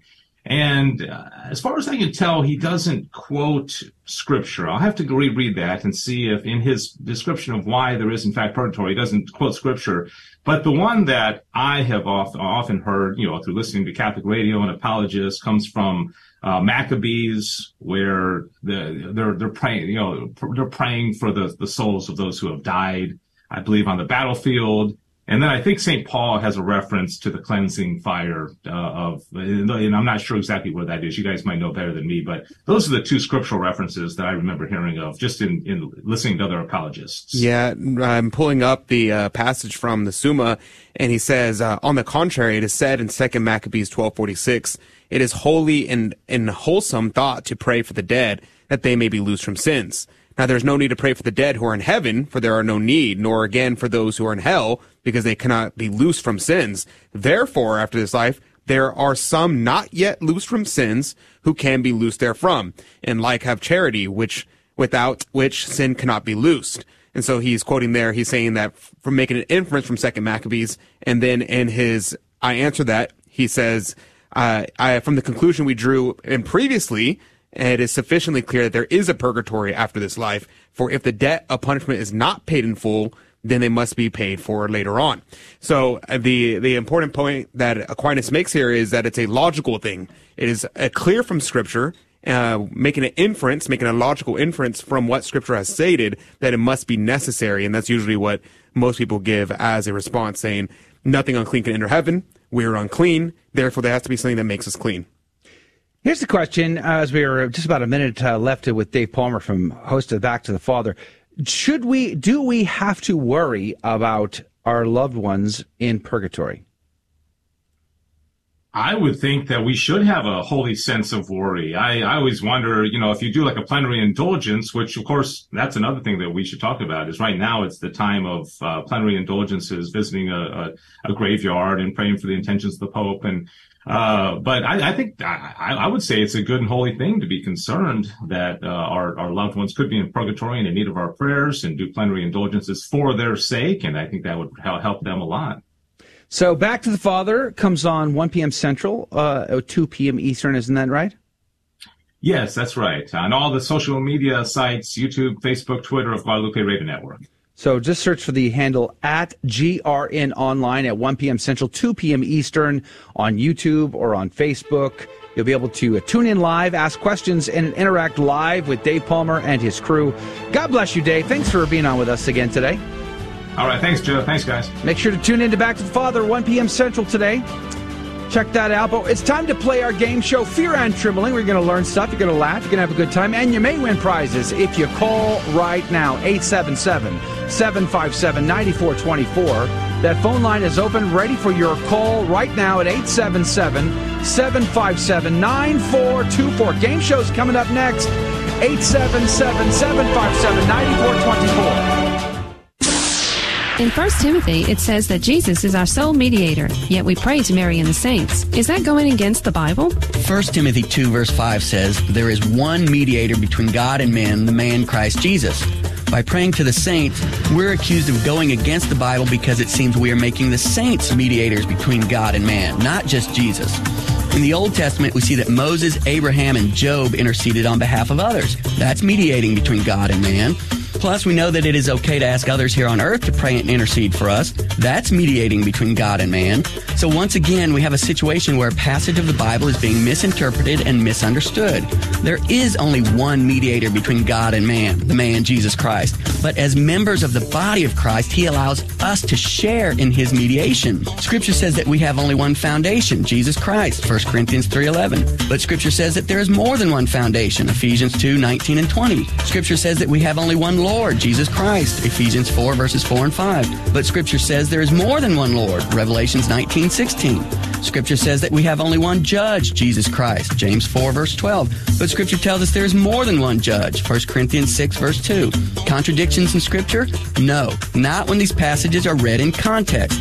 Jesus is the only foundation, Jesus is the only Lord, and Jesus is the only judge, but we are members of Jesus' body.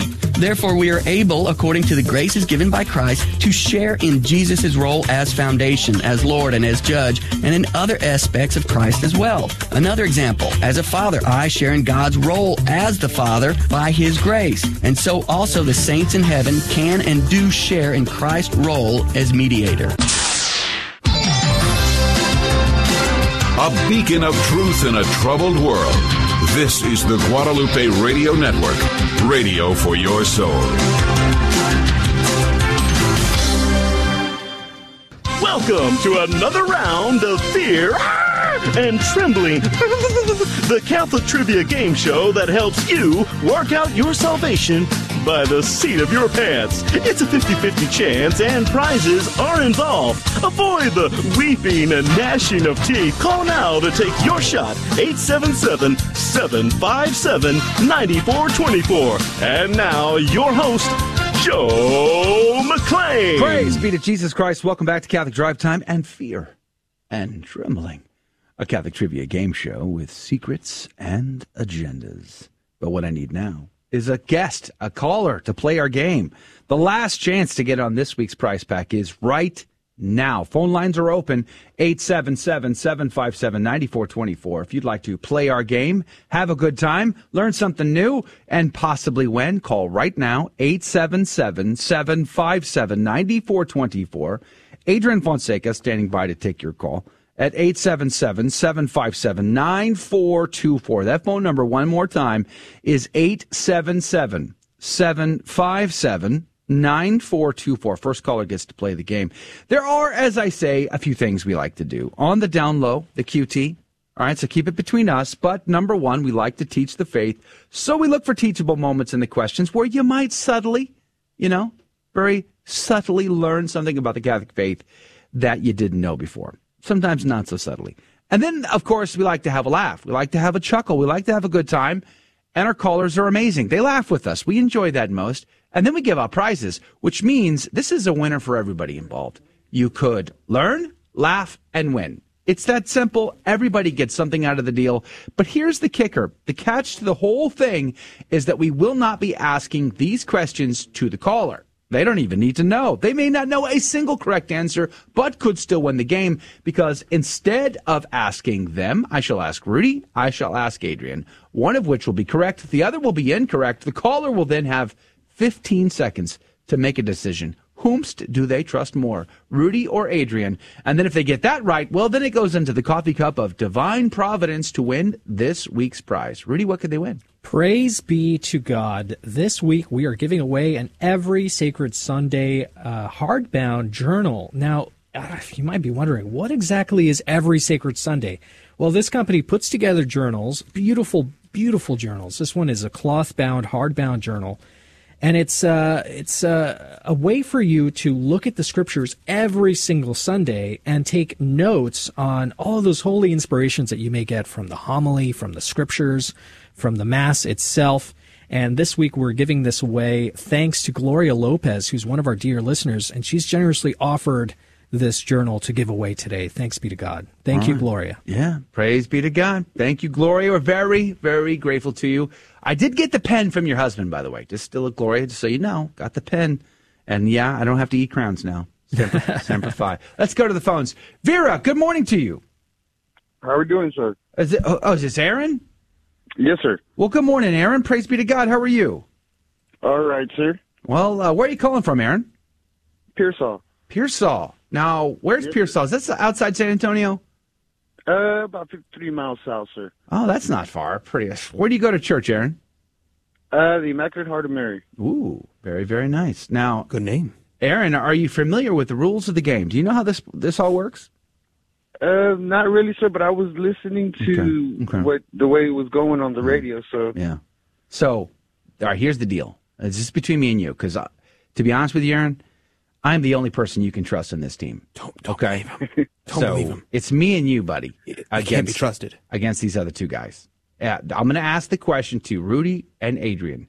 One of those guys is going to give you the right answer. The other one's going to give you an incorrect answer, and you'll just you're going to have 15 seconds, Aaron, to make a decision. Who do you think you trust more, Rudy or or Adrian? Now I'll let you know this too ahead of time because I'm your friend in this. Rudy is not wearing a tie today. no tie. I mean, pff, I, you got to you got to consider that when you're making your decision. That's all I'm saying. Uh, are you ready to go, Aaron? Let's go. That's all right. I like that. Praise be to God. Let's go. Isn't that like? Uh, isn't that the the Houston Astros chant? Let's go, or is it H now? Hold it. I forget. Anyway. Let's go, Astros. Let's go. All right, Rudy, are you ready? I'm ready. I think so. Because Yeah, it I'm is our church approved tradition, uh, patrimony, to start with you first. And Is there an uh, imprimatur on Even though you do not have a tie, we are going to do that anyway. Are you? You're ready to go? You said. I am ready. Okay. Doctor's orders, by the way, no tie. Oh, really? The doctor suggested this. He said that. Yeah. Fascinating. Something Um, the doctor's in.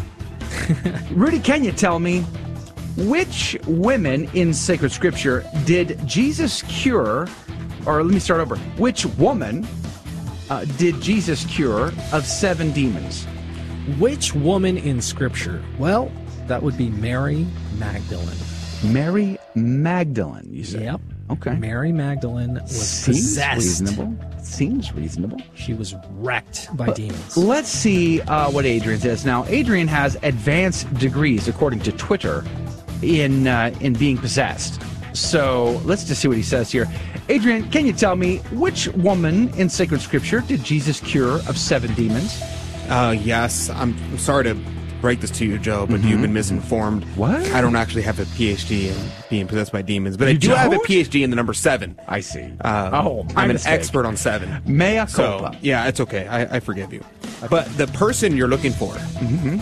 is uh, Anne, Blessed Anne. Really? Mm-hmm. Blessed Anne. Dang. the mother of our of Our Lady. Mind blown. I know. Mind I know. Blown. It's Okay. often mis, mis, mislooked at. Is that right? Mm-hmm. Interesting. It's All in. Luke chapter one. All right, Aaron. You've got options here. Which woman in sacred scripture did Jesus cure of seven demons? Adrian says it's Blessed Anne, whereas Rudy says it's Mary Magdalene. 15 seconds on the clock. Who is right? Who is wrong? Aaron in Pearsall, Texas. What say you? Uh, it was Anne. No, If I'm correct. Go, I'm so It was wrong. sorry. Oh, it's a curveball to the low right corner, swing and a miss. I'm sorry, Aaron. Blessed In- Anne is not in scripture. yeah, in fact, it's uh, Mary Magdalene is the correct answer. Mary Magdalene. Um, but wait, we learned something, Aaron. Don't stress. We got you in the cup on this next question. I, I'm sure of it. I'm sure of it. Let's go with Adrian on this. Dangerous. Adrian. That's my name. Now, this definitely is a topic I know you are an expert in. Oh, I, I'm. I didn't I read somewhere that you've you did a whole lecture tour. Oh. In uh, in New Zealand on this, I can't Oh, remember, wow. but uh, maybe you could help out here. It says the ethical system that places pleasure as the highest of all goods Mm-hmm. is called what, sir? Well, yes, I actually did do a lecture tour, but it wasn't in New Zealand. It was actually in Middle Earth. Oh, I Um, see. Yeah, I I, see. get why you would get those confused. Yeah, it's very confusing. Hmm. common. People confuse those kind of things. Yeah. but no, it was on Kantiism. I'm sorry, Gesundheit. It was Uh, on was it? Kantiism. Kantiism. Yep. And I was like, I, I at first when they asked me to do it, I was like, I just can't do it. Okay. Sorry. Little morning cough there. Okay, you said uh Kant Kant isism? Kantiism. Kantiism. I got it. Okay. Rudy, maybe you could help out with this one. Could you tell me the ethical system that places pleasure as the highest of all goods is called what, sir? Yes, pleasure, highest of all goods. We call ourselves hedonists. We love pleasure, it's fantastic. What? I need to go back on vacation, apparently. All right, Aaron, you got options here. This ethical system that where pleasure is like premier in someone's life, is that hedonism, as Rudy suggests, hedonism, or is it Kantiism, as Adrian seems to think? 15 seconds on the clock. Who's right? Who's Uh, wrong? I'm going to go with Adrian this time. No, go the other way. Go the other way. Go Rudy. Sir Rudy. I'm sorry, Aaron. Aaron. Aaron. Aaron. We're going to get you. This is last one. I guarantee. This one for sure. We're going to get this done. In fact, hedonism was the correct answer. Kantiism is a, Kant was a philosopher, a bad one at that. Yeah, true. Okay, here we go. Third question. Back to Rudy. Rudy, can you help? In what city is the true crown of thorns preserved and saved from the flames oh, of fire? What was that? Three years, mm. four years ago? Yes, after the great Kansas City fire. Kansas City. Kansas City. Your answer is Kansas City. 100%. For the crown of thorns It's that our in Lord Kansas City. wore on the cross in Calvary in Jerusalem. Your Believe answer it is or not, Kansas City. Of all the places, it's right there, Kansas City. Am I supposed to believe it or not? I don't know. Let's ask Ripley. Okay. So Kansas, you're on the board for Kansas. Kansas. Right here, Kansas City. All right. Uh, Adrian, can you help? In what city is the true crown of thorns preserved, sir? Yes, that would be Paris. Paris. Paris. Which was where France. Notre Dame Cathedral burned down and they rescued the Crown of Thorns. I don't remember. The priest I don't know if y'all remember that story. grabbed it. Yeah. right? He, he was a fraternity priest, if I remember correctly. Was he? Yeah, an FSSP priest. What? Yeah. Mind blown. Okay. Aaron, was it Paris, France, as Adrian says, or was it Kansas City, Kansas, as Rudy is trying to make us believe? Oh, I'm sorry, Missouri, Kansas City, Missouri. I'm going Missouri. to go with Paris. Paris, I remember Texas. the- Survey said Aaron for the win. Praise be to oh, God. You got it right. Paris, France. Congratulations, Aaron. You're in for one. You could still win. It's happened many times in the past. You never know. So, I'm uh, shuffling it Rudy's right A. now. Let's see here. I got it right here. It is. Tune in tomorrow to find out. No! It's Tanya Meyer. Tanya, congratulations. Tanya. Aaron, it was not God's holy will that you should uh, win today, but nonetheless, we had fun with you. God bless you, Aaron. Thanks for calling in today. Thank you. Have a great day wherever you're going. We're going to be praying for you, Aaron, and your family. And uh, call again in about a month from now. We'd love to play again. Hey, that's going to do it for the radio side of our show today. Thank you all for tuning in and listening. We had a fun and great interviews with our guests. And we want to continue that conversation. I have a question for you. Maybe you can join us in the after show. If you went to Mexico to visit Our Lady Guadalupe, would you visit one of those pagan temples that are there still from the Aztec Empire? Why or why not? Let us know in the after show. Go to grnonline.com forward slash CDT. God bless you. God love you. We'll see you on Monday. Thank you for joining us on Your Catholic Drive Time, where it is our pleasure to keep you informed and inspired. Join us Monday through Friday at the same time, right here on your favorite Catholic radio station. Don't forget to connect with us. Just go to facebook.com forward slash Catholic Drive Time. Again, that's facebook.com forward slash Catholic Drive Time. Be sure to share more than just us today. Share Jesus with everyone you meet. Bye now, and God love you.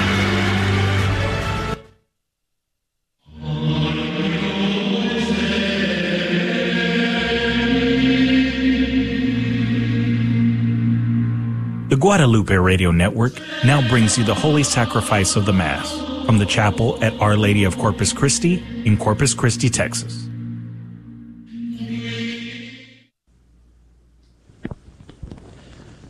Welcome to the Holy Mass at Our Lady of Corpus Christi Chapel. Today we celebrate the memorial of St. Charles Borromeo. The intention of today's Mass is for all of our online viewers and for those joining us through Guadalupe Radio. I will look after my sheep, says the Lord, and I will appoint a shepherd to pasture them, and I, the Lord, will be their God. Glory to the Father, and to the Son, and to the Holy Spirit, as it was in the beginning, is now, and will be forever. Amen. I will look after my sheep, says the Lord, and I will appoint a shepherd to pasture them, and I, the Lord, will be their God. In the name of the Father, and of the Son, and of the Holy Spirit, the Lord be with you. Today we celebrate the memorial of St. Charles Borromeo. He lived in the 1500s, grew up in northern Italy in a noble family. At age 12, he entered the clerical state. At age 21, he completed a doctorate in canon law and civil law, and then was chosen by his uncle, the newly elected pope, to help him in Rome. There he organized the final session of the Council of Trent, was also instrumental in writing the new Roman Catechism and revising the Missal and the Breviary. He was made Archbishop of Milan, and there he carried out energetically the reforms of the Council of Trent, including reforms in worship, reforms of the clergy, including starting seminaries and other ways of forming priests, and reforms in religious formation, including encouraging the newly formed uh, Confraternity of Christian Doctrine, CCD. He died on November 3rd in 1584. Brethren, let us acknowledge our sins and so prepare ourselves to celebrate the sacred mysteries. You were sent to heal the contrite of heart. Lord, have mercy. You came to call sinners. Christ, have mercy. You are seated at the right hand of the Father to intercede for us. Lord, have mercy. May Almighty God have mercy on us, forgive us our sins, and bring us to everlasting life. Let us pray. Preserve in the midst of your people, we ask, O Lord, the spirit with which you filled the Bishop St. Charles Borromeo, that your church may be constantly renewed, and by conforming herself to the likeness of Christ, may show his face to the world, who lives and reigns with you in the unity of the Holy Spirit, God forever and ever.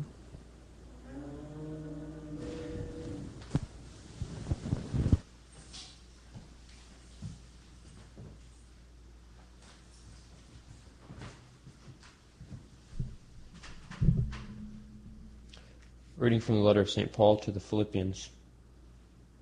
Join with others in being imitators of me, brothers and sisters, and observe those who thus conduct themselves, according to the model you have in us.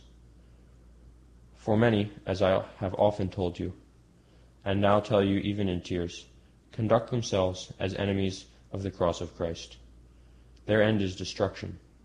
Their God is their stomach. Their glory is in their shame. Their minds are occupied with earthly things, but our citizenship is in heaven. And from it we also await a Savior, the Lord Jesus Christ. He will change our lowly body to conform with his glorified body by the power that enables him also to bring all things into subjection to himself. Therefore, my brothers and sisters, whom I love and long for, my joy and crown, in this way stand firm in the Lord, beloved. The word of the Lord.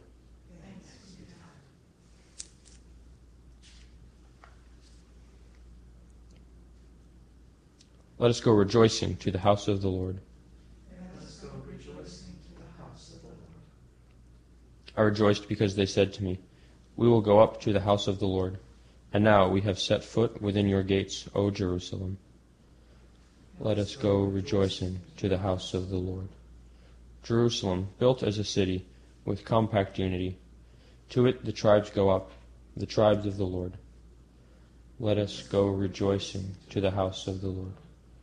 According to the decree for Israel, to give thanks to the name of the Lord. In it are set up judgment seats, seats for the house of David. Let us go rejoicing to the house of the Lord.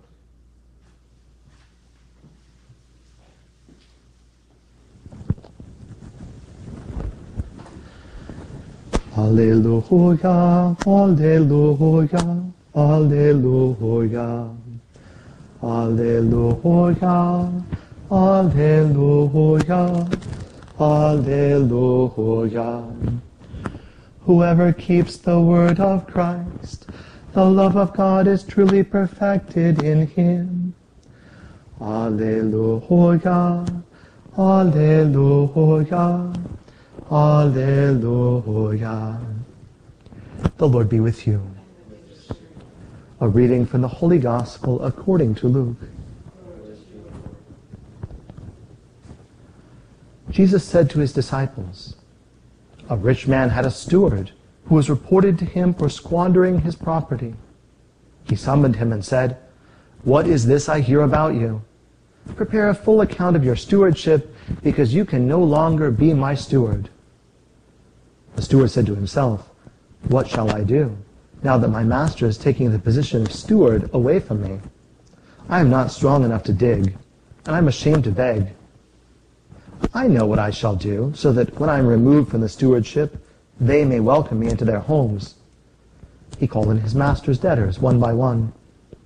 To the first he said, How much do you owe my master? He replied, One hundred measures of olive oil. He said to him, Here's your promissory note. Sit down and quickly write one for fifty. Then to another he said, And you, how much do you owe? He replied, One hundred measures of wheat. He said to him, Here is your promissory note. Write one for eighty. And the master commended that dishonest steward for acting prudently. For the children of this world are more prudent in dealing with their own generation than the children of light. The Gospel of the Lord.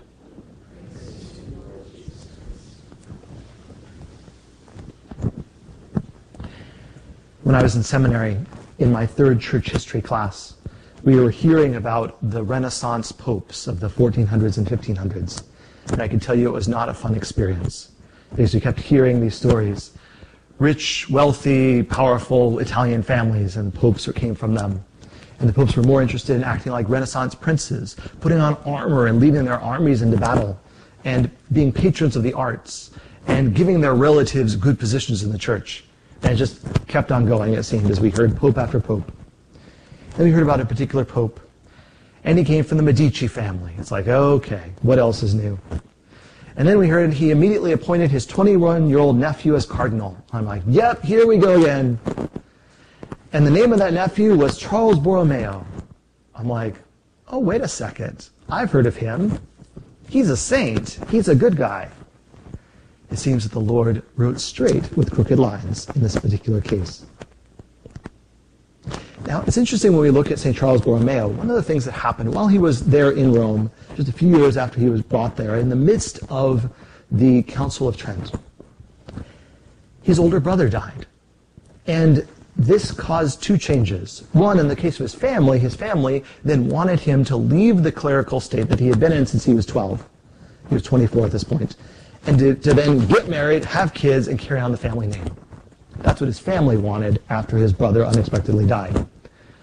But for Charles, this, Charles Borromeo, the saint, he, this was one of the factors that brought him to conversion because of his brother's unexpected death. And this was in, along with some other factors in his life, his friendship with some good religious priests, and also um, his uh, friendship with a particular bishop from Portugal. And all of this was making a change in his heart. And he said, no, you know, actually what this means is that I need to focus on spiritual things, living for Christ in this world. And so that brought him to resolve to become a priest instead, because he was in the cardinal state, but he actually had not been a priest all this time. And so he was ordained a priest at 25. He actually thought about going to the monastery, but this bishop friend of his said, no, I think God wants you to stay in the world. And so all these years he had been administrator of the Archdiocese of Milan, but he accepted becoming bishop of the, of the Archdiocese of Milan. And then he did, did something unexpected. Well, the Council of Trent was encouraging it, which was for bishops to actually live in their diocese. The Archdiocese of Milan, for 80 years, none of their bishops had actually lived in their diocese. So as soon as he could, he went back to Milan and began to reform and to lead them because he had decided, as we hear from the gospel reading, to be prudent. Now he used the limited time, the limited resources that he had in this world to prepare himself for the world to come. And it brought about this conversion in his life. And so it may bring about a conversion in our lives. As during this month of November, we think about the last things heaven, hell, purgatory, um, uh, death, sorry, the first one. To we think about, you know, how are we living our lives? And we see that in St. Charles Borromeo's life. This brought about conversion. Now, in our first reading from St. Paul, we're coming towards the end of his letter to the Philippians. And we heard something that might have had some of us shouting with joy because we heard him say, you know, there are many who conduct themselves as enemies of the cross of Christ. Their end is destruction, their God is their stomach, their glory is in their shame, but our citizenship is in heaven. I wonder how many of us were saying, Preach it, Brother Paul, preach it! That's the way it is, that's the truth. But here's the thing. He knows what he said earlier. He said, Join with others in being imitators of me. Now that should make us tremble. To think, it's very easy to say, do what I say, not what I do, right? You know, hopefully we're saying what's true, but sometimes we're not living it. But St. Paul is saying, imitate me. To the Corinthians, he says something similar. Be imitators of me as I am of Christ. Wow. Can you and I say as confidently, not just say what, do what, do what I say, but do what I do? I am faithfully imitating Christ, so do what I do and you will be on the right path. That's a tougher, tougher standard. But St. Charles Borromeo also lived that out. He lived that out by living a very austere life. He did not seek to live all the riches that were at his disposal as Archbishop there in Milan. But he lived a very prayerful, very austere life. He took on penances upon himself. And in addition to everything else we heard that he did in reforming the diocese, also there came about, when he was about 38, a time of plague and famine. Many of the leaders, including the governor, left the place to save themselves from the plague. But St. Charles Borromeo put himself into action. He went and visited the plague victims. He used his own personal wealth, even went into death to feed 70,000 people every day. He worked extensively. He put his, his, he put himself where he, where he had been speaking about. He did not just talk the talk, he walked the walk. And so may you and I, brothers and sisters, be. May we be imitators of Christ so faithfully that we could say to others, be imitators of me. And in this way, perhaps, as people see our joy, our peace, our love and compassion, then they will be drawn to leave behind being enemies of the cross of Christ. But instead will be drawn to Christ through our example, just as others were through the saint that we remember today.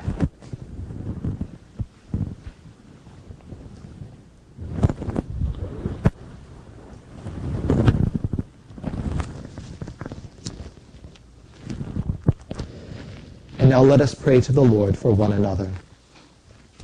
That as Christians we may make our faith manifest through our conduct. Let us pray to the Lord. that all who do not know God may be illuminated through the gospel, let us pray to the Lord. That all who are tortured and despised may come to be freed from their sufferings, let us pray to the Lord. That we may always live in the grace of the Lord, let us pray to the Lord. That the example of holiness with which the Bishop St. Charles Borromeo illuminated the church may also give light to all who celebrate his memorial today. Let us pray to the Lord. Holy Father, we ask that you hear our prayer and grant that your aid may come to all those for whom we have prayed. Through Christ our Lord.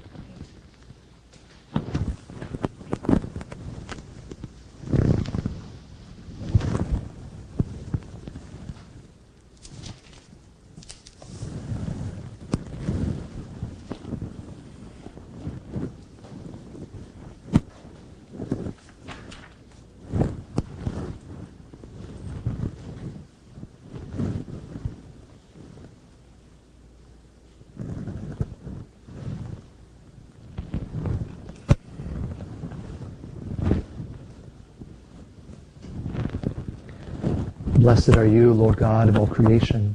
For through your goodness we have received the bread we offer you. Fruit of the earth and work of human hands, it will become for us the bread of life.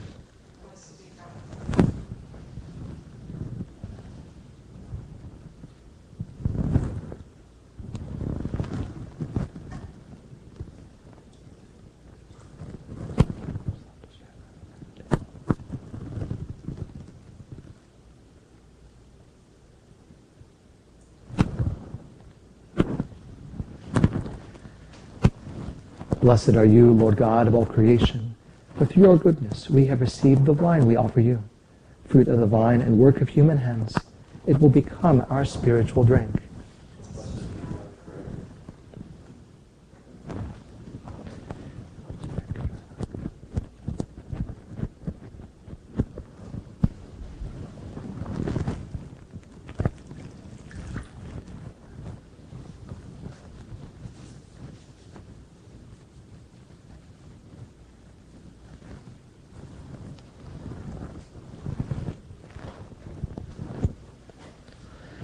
Pray, brethren, that my sacrifice and yours may be acceptable to God, the Almighty Father.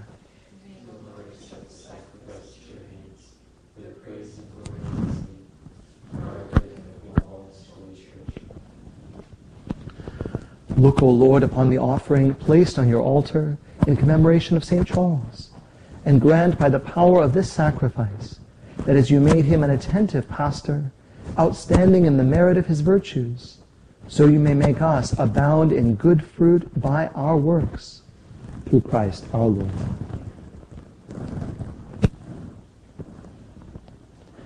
The Lord be with you. Lift up your hearts. Let us give thanks to the Lord our God. It is truly right and just, our duty and our salvation, always and everywhere to give you thanks Lord, Holy Father, Almighty and Eternal God, through Christ our Lord.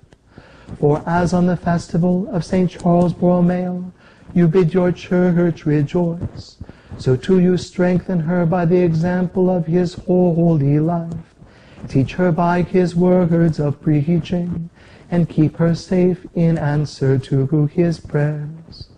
And so with the company of angels and saints, we sing the hymn of your praise, as without end we acclaim. Sanctus, Sanctus, Sanctus Dominus Deus Sabaoth, pleni sunt celi et terra, gloria tua, Hosanna in excelsis, benedictus, qui venit in nomine Domini, Hosanna in excelsis.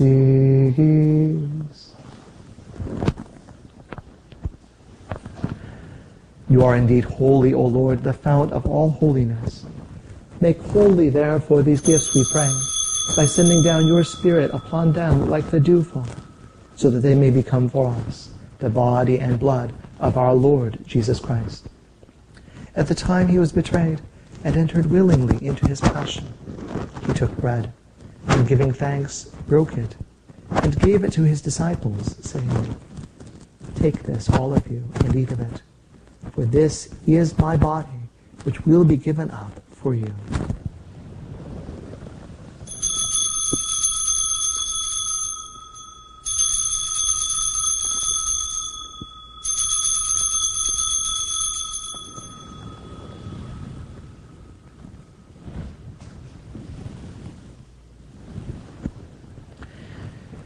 In a similar way, when supper was ended, he took the chalice, and once more giving thanks, he gave it to his disciples, saying, Take this, all of you, and drink from it.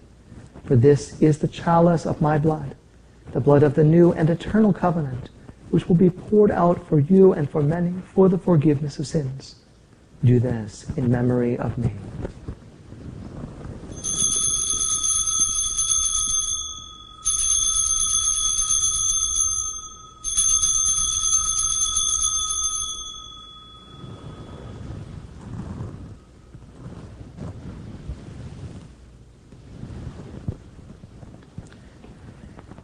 Mystery of faith. We proclaim your death, O Lord, and profess your resurrection until you come again. Therefore, as we celebrate the memorial of his death and resurrection, we offer you, Lord, the bread of life and the chalice of salvation, giving thanks that you have held us worthy to be in your presence and minister to you. Humbly we pray that partaking of the body and blood of Christ, we may be gathered into one by the Holy Spirit. Remember, Lord, your church spread throughout the world, and bring her to the fullness of charity, together with Francis our Pope, and Michael our Bishop, and all the clergy. Remember also our brothers and sisters who have fallen asleep in the hope of the resurrection, and all who have died in your mercy. Welcome them into the light of your face. Have mercy on us all, we pray, that with the Blessed Virgin Mary, Mother of God, with Blessed Joseph, her spouse, with the blessed apostles, and all the saints who have pleased you throughout the ages, we may merit to be co-heirs to eternal life, and may praise and glorify you through your Son, Jesus Christ.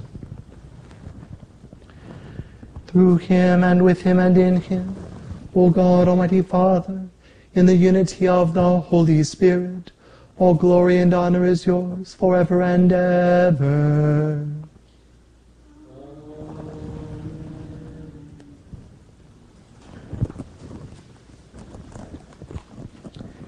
At the Saviour's command and formed by divine teaching, we dare to say, Our Father, who art in heaven, hallowed be thy name. Thy kingdom come, thy will be done, on earth as it is in heaven. Give us this day our daily bread, and forgive us our trespasses, as we forgive those who trespass against us. And lead us not into temptation, but deliver us from evil. Deliver us, Lord, we pray, from every evil. Graciously grant peace in our days, that by the help of your mercy we may be always free from sin and safe from all distress, as we await the blessed hope and the coming of our Savior, Jesus Christ.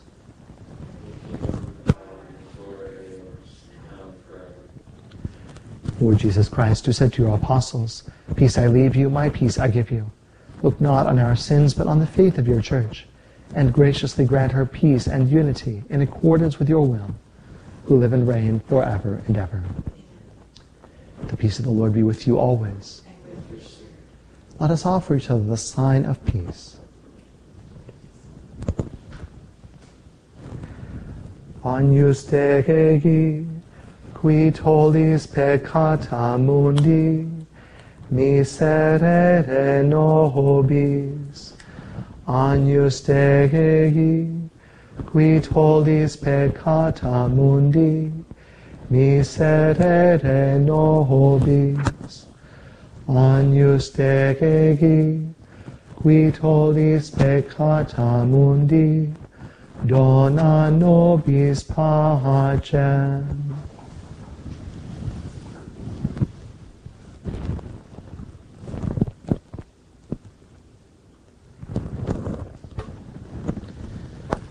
Behold the Lamb of God Behold him who takes away the sins of the world. Blessed are those called to the supper of the Lamb. Lord, I am not worthy that you should enter under my roof, but only say the word, and my soul shall be healed.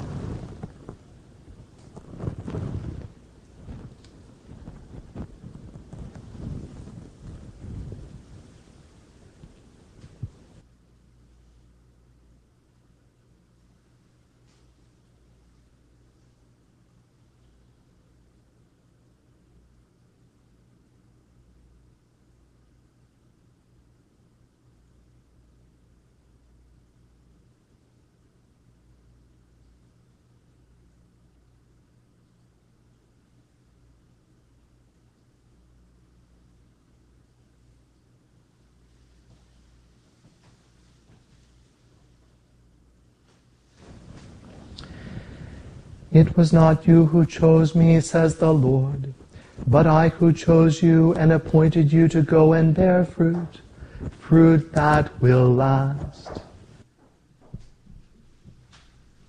An act of spiritual communion. My Jesus, I believe that you are present in the most holy sacrament. I love you above all things, and I desire to receive you into my soul, since I cannot at this moment receive you sacramentally. Come at least spiritually into my heart. I embrace you as if you were already there, and unite myself wholly to you. Never permit me to be separated from you. Amen.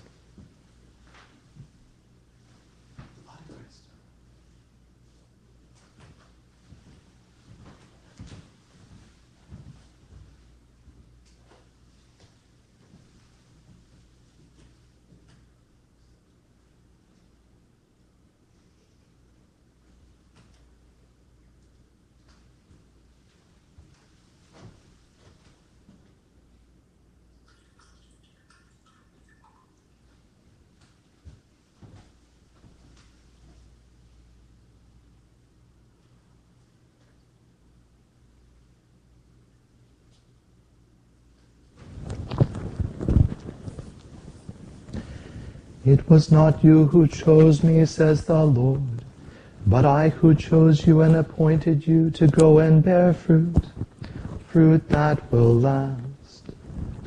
Glory to the Father and to the Son and to the Holy Spirit, as it was in the beginning, is now, and will be forever. Amen. It was not you who chose me, says the Lord, but I who chose you and appointed you to go and bear fruit, fruit that will last.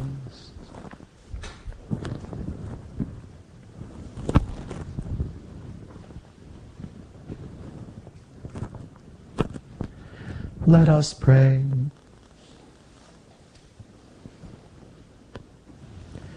May the sacred mysteries of which we have partaken, O Lord, we pray, give us that determination which made St. Charles faithful in ministry and fervent in charity. Through Christ our Lord. Amen. The Lord be with you. May Almighty God bless you, the Father and the Son and the Holy Spirit. Go in peace, glorifying the Lord by your life. Salve Regina, mater misericordiae, vita dulcedo, et spes nostra salve. Ad te clamamus, exules filii Eve, ad te suspiramus, gementes et flentes, in hac lacrimarum vale. Ea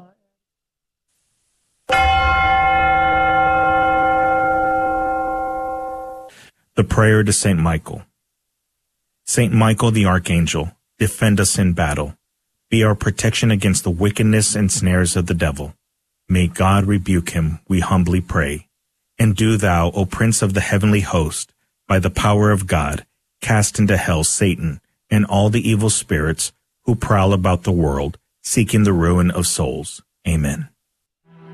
Prayer of Deliverance. Almighty God and Father, we beg Thee, through the intercession and help of the archangels Saint Michael, Raphael, and Gabriel, for the deliverance of our brothers and sisters who are enslaved by the evil one, from anxiety, sadness, and obsessions. We implore Thee, deliver us, O Lord. From hatred, fornication, and envy. We implore Thee, deliver us, O Lord. From thoughts of jealousy, rage, and death. We implore Thee, deliver us, O Lord. From every thought of suicide and abortion. We implore Thee, deliver us, O Lord. From every form of sinful sexuality. We implore Thee, deliver us, O Lord. From every division in our family and every harmful friendship. We implore Thee, deliver us, O Lord. From every sort of spell, malefice, witchcraft, and every form of the occult. We implore Thee, deliver us, O Lord. Thou who said, Peace I leave with you, my peace I give unto you, grant that through the intercession of the Virgin Mary, we may be liberated from every demonic influence and enjoy Thy peace always. In the name of Christ our Lord. Amen.